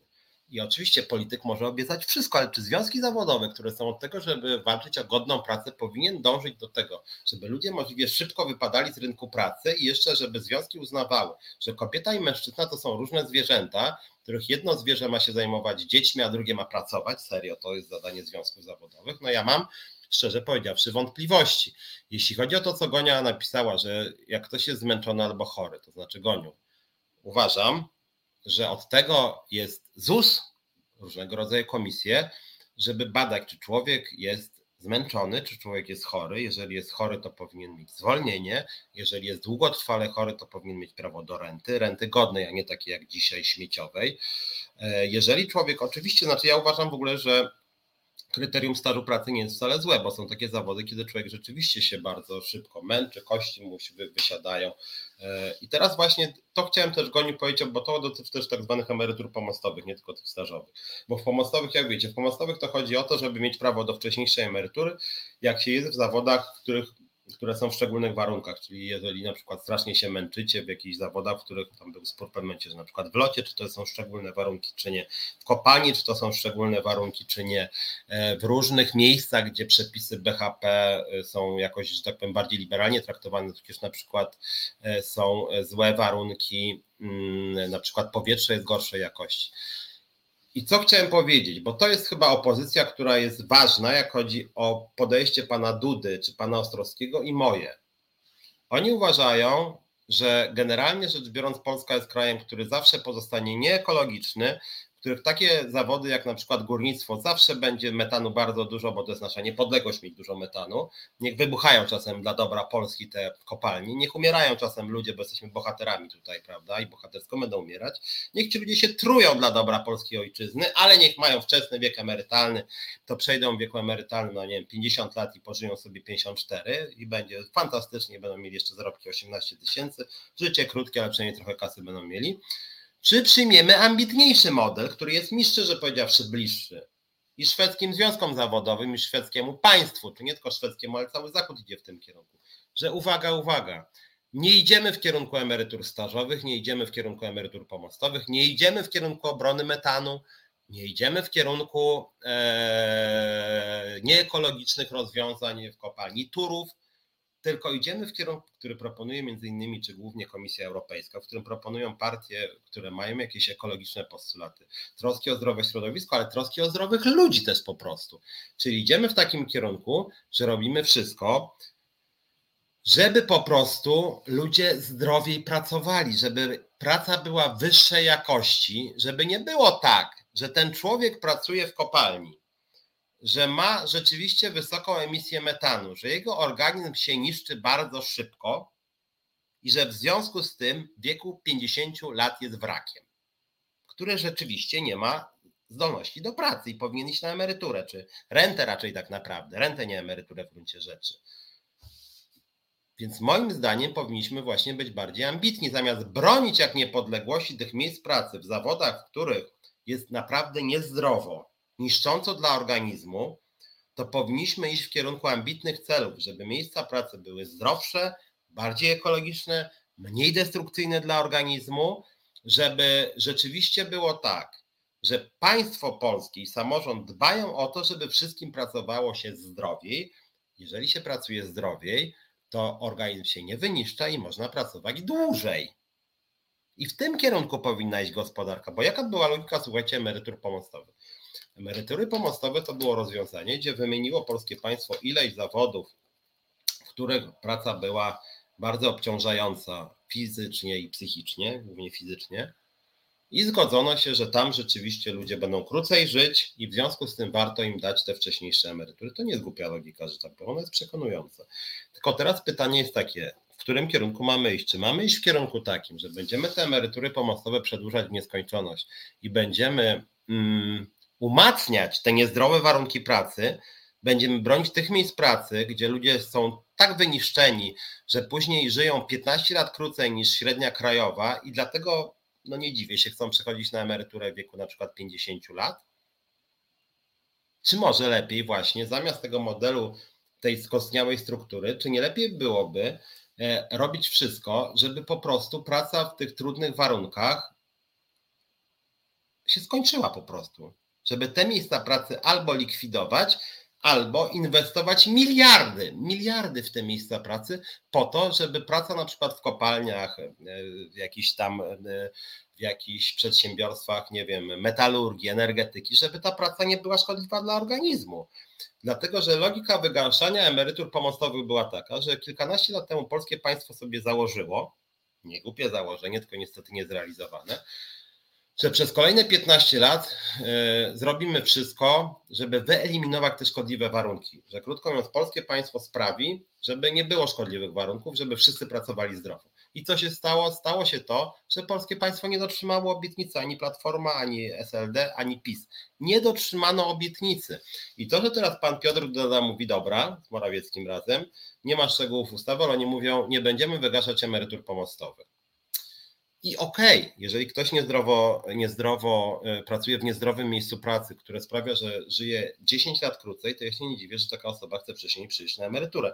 To jest uczciwe, więc jakby nie, nie, nie, zgłaszam tutaj weta. Tylko chodzi mi o to, że ja bym był bardziej dumny z porozumienia pana Dudy, czy ja sam bym się dogadał z rządem raczej w tym kierunku, żeby natychmiast polska władza przeznaczyła miliardy złotych na te miejsca, które po szczegółowej analizie by wyszło, że te miejsca są szkodliwe dla zdrowia. I zamiast godzić się na to, że ludzie żyją, e, pracują w niezdrowych warunkach, zrobić wszystko, żeby ludzie pracowali w zdrowych warunkach i żeby nie musieli wypadać z rynku pracy e, w wieku na przykład 50 lat. O.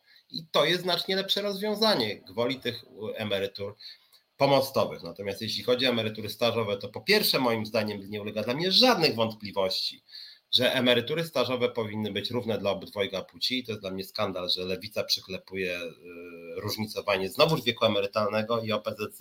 To pokazuje tylko, że oni są Solidarnością BIS i nie mają żadnej różnicy wobec PiSu, bo PiS idzie dokładnie w tym samym kierunku. Różnicujemy wiek emerytalny i różnicujemy staż pracy. Jedno konserwatywne i drugie konserwatywne. Ale jeżeli już mamy iść w tym kierunku, to słuchajcie, to naprawdę 35 lat stażu pracy czyli możliwość przejścia na emeryturę w wieku 53 lat. Mało jest już krajów na świecie, w których to jest pełny wiek emerytalny. No ludzie, no 53 lata to ja mówię, no i kobiety i mężczyźni w wieku 50 paru lat to jest szczyt kariery zawodowej. I co, i wyrzucać ich z rynku pracy? No sorry, ale uważam, że to jest bardzo dziwny y, pomysł. E, więc ja tutaj też uważam, krytycznie podchodzę. W Niemczech jest ten staż dużo wyższy, natomiast a jeszcze wracając do tego, co Gonia Francis powiedziała o zmęczeniu ludzi, to może właśnie stwórzmy elastyczny model, jaki jest w Szwecji, że oczywiście jak człowiek jest zmęczony, to ma prawo do odpoczynku, więc różnego rodzaju możliwości kilkumiesięcznych nawet odpoczynków od pracy.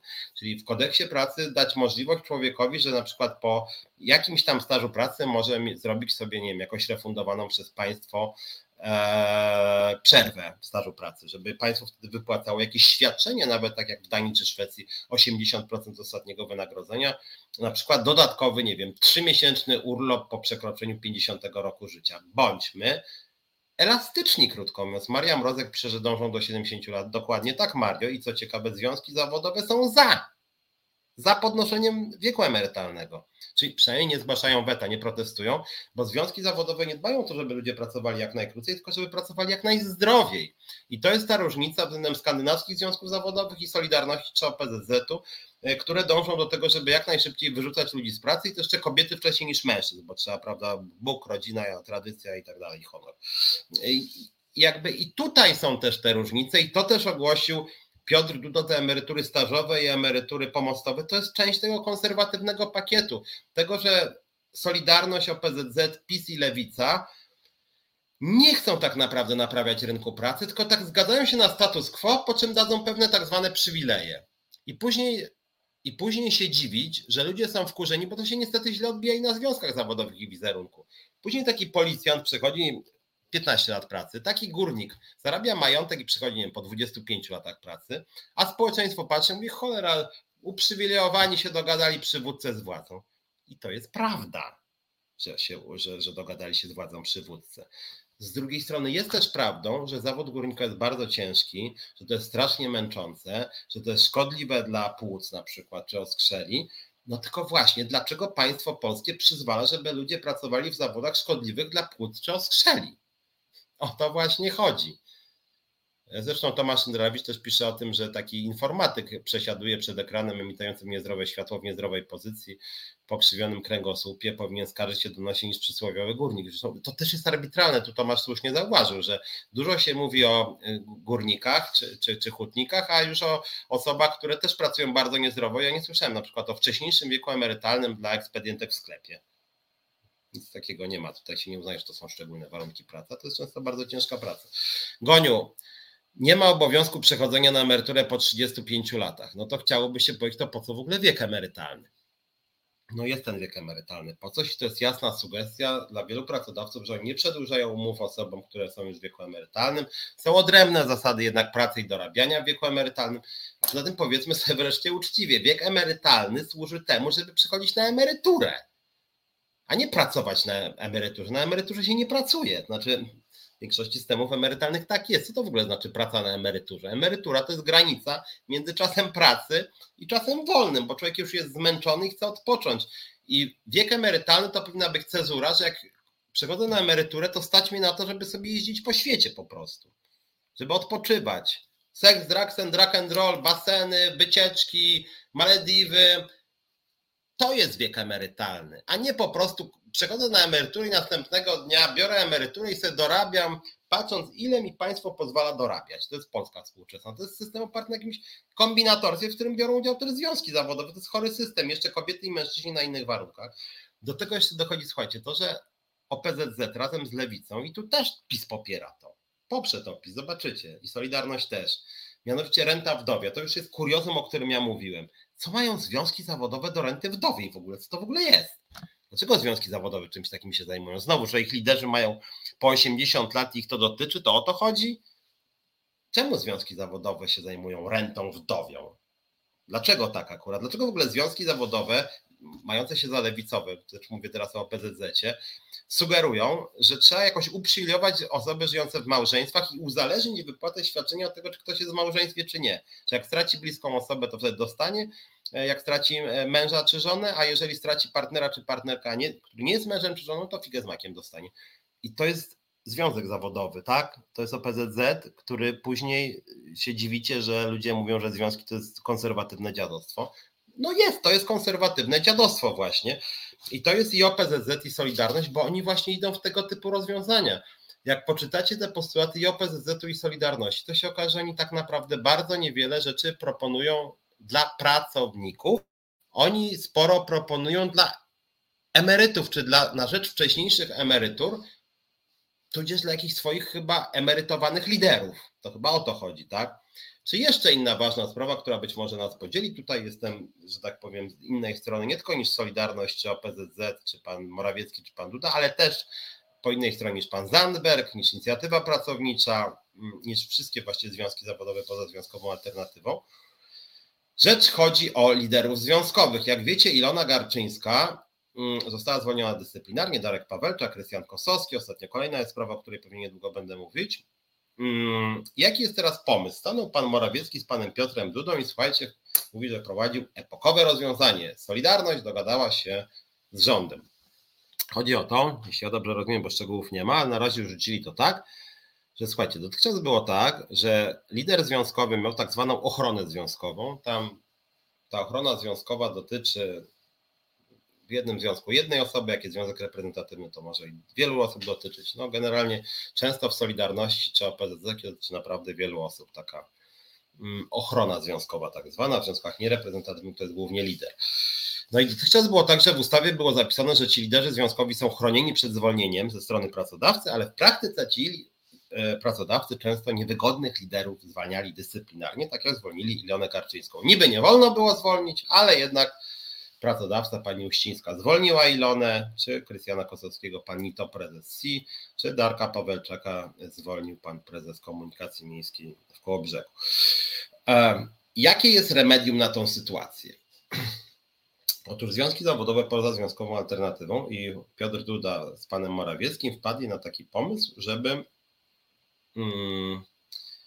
dać ochronę liderowi związkowi do wyroku sądu, żeby było takie zabezpieczenie. Tak? To znaczy, że jeżeli pracodawca zwalnia lidera związkowego, to żeby był jakby automatycznie taki związkowiec mógł dostać zabezpieczenie w postaci takiej, że on nie jest zwalniany z pracy, do czasu, aż sąd zdecyduje. To może trwać dwa lata, trzy lata i tak dalej. Czyli wydawałoby się z perspektywy naszych zwolnionych liderów bardzo dobre rozwiązanie. Ale czy rzeczywiście, słuchajcie, powinniśmy iść w tym kierunku?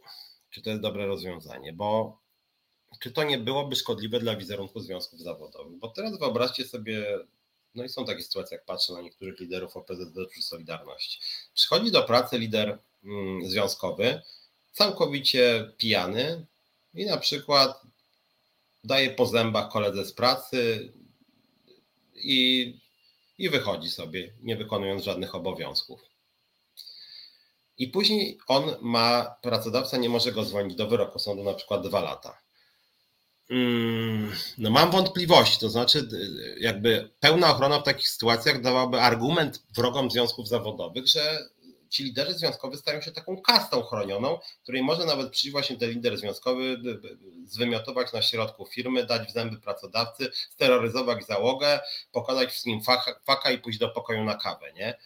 Mm, I niestety trochę gonia francuscy, żeby pisowcy zabezpieczali swoich. No właśnie taka była hipoteza, że na przykład ci liderzy w spółkach Skarbu Państwa Solidarności, że już robią sobie, bo oni tam są jak panowie teraz po prostu. Idzie taki z whiskaczem niekiedy i mówi, no i co, który poskoczy nie? Spadaj ty, nie?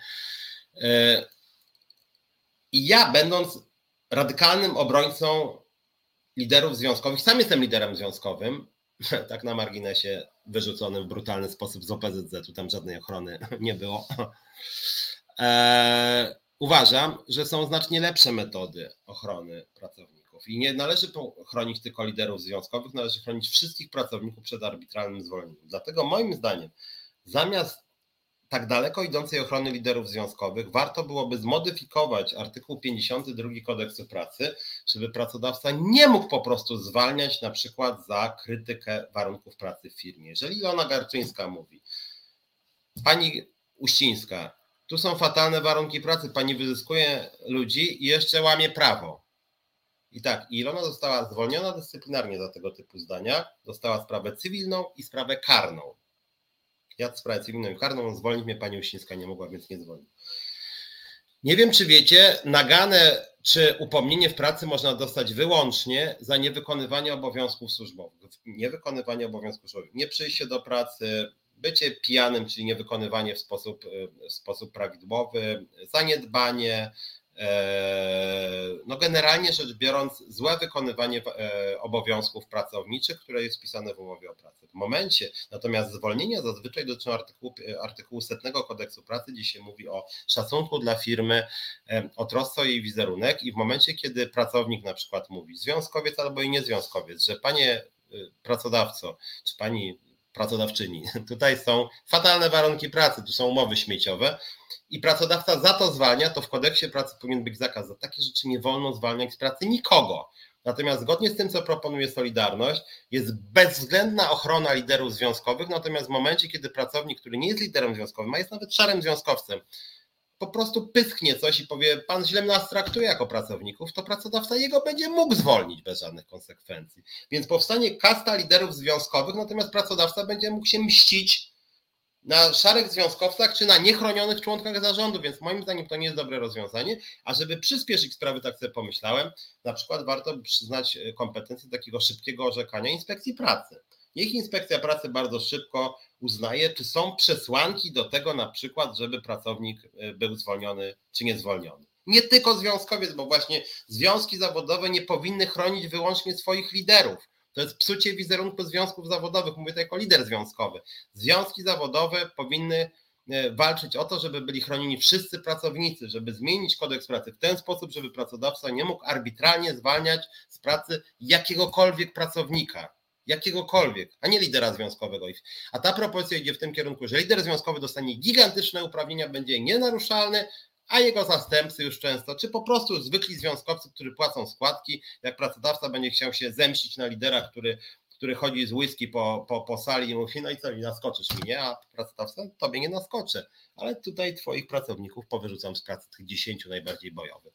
To nie jest dobre i dla związku zawodowego, i dla wizerunku związków zawodowych. W związku z tym, moim zdaniem, również tutaj Solidarność idzie w złym kierunku, czyli w kierunku przywilejów korporacyjnych dla wybranych branż, dla wybranych firm, i to jest budowa wizerunku związku, który dba głównie o siebie. A związek zawodowy nie powinien dbać o siebie i swoich liderów, przede wszystkim nie powinien dbać wyłącznie o swoich liderów, powinien dbać o pracowników i o ich prawa, a Solidarność i OPZ zresztą też, ale Solidarność jest silniejsza, dba moim zdaniem głównie o siebie, o swoje przywileje i o branże, w których, e, w których oni nawet nie tyle dzisiaj są najsilniejsi, co, co od dziesiątek lat mają różnego rodzaju takie korupcyjno-wódkowe kontakty i moim zdaniem z tym należy walczyć, a nie to wspierać.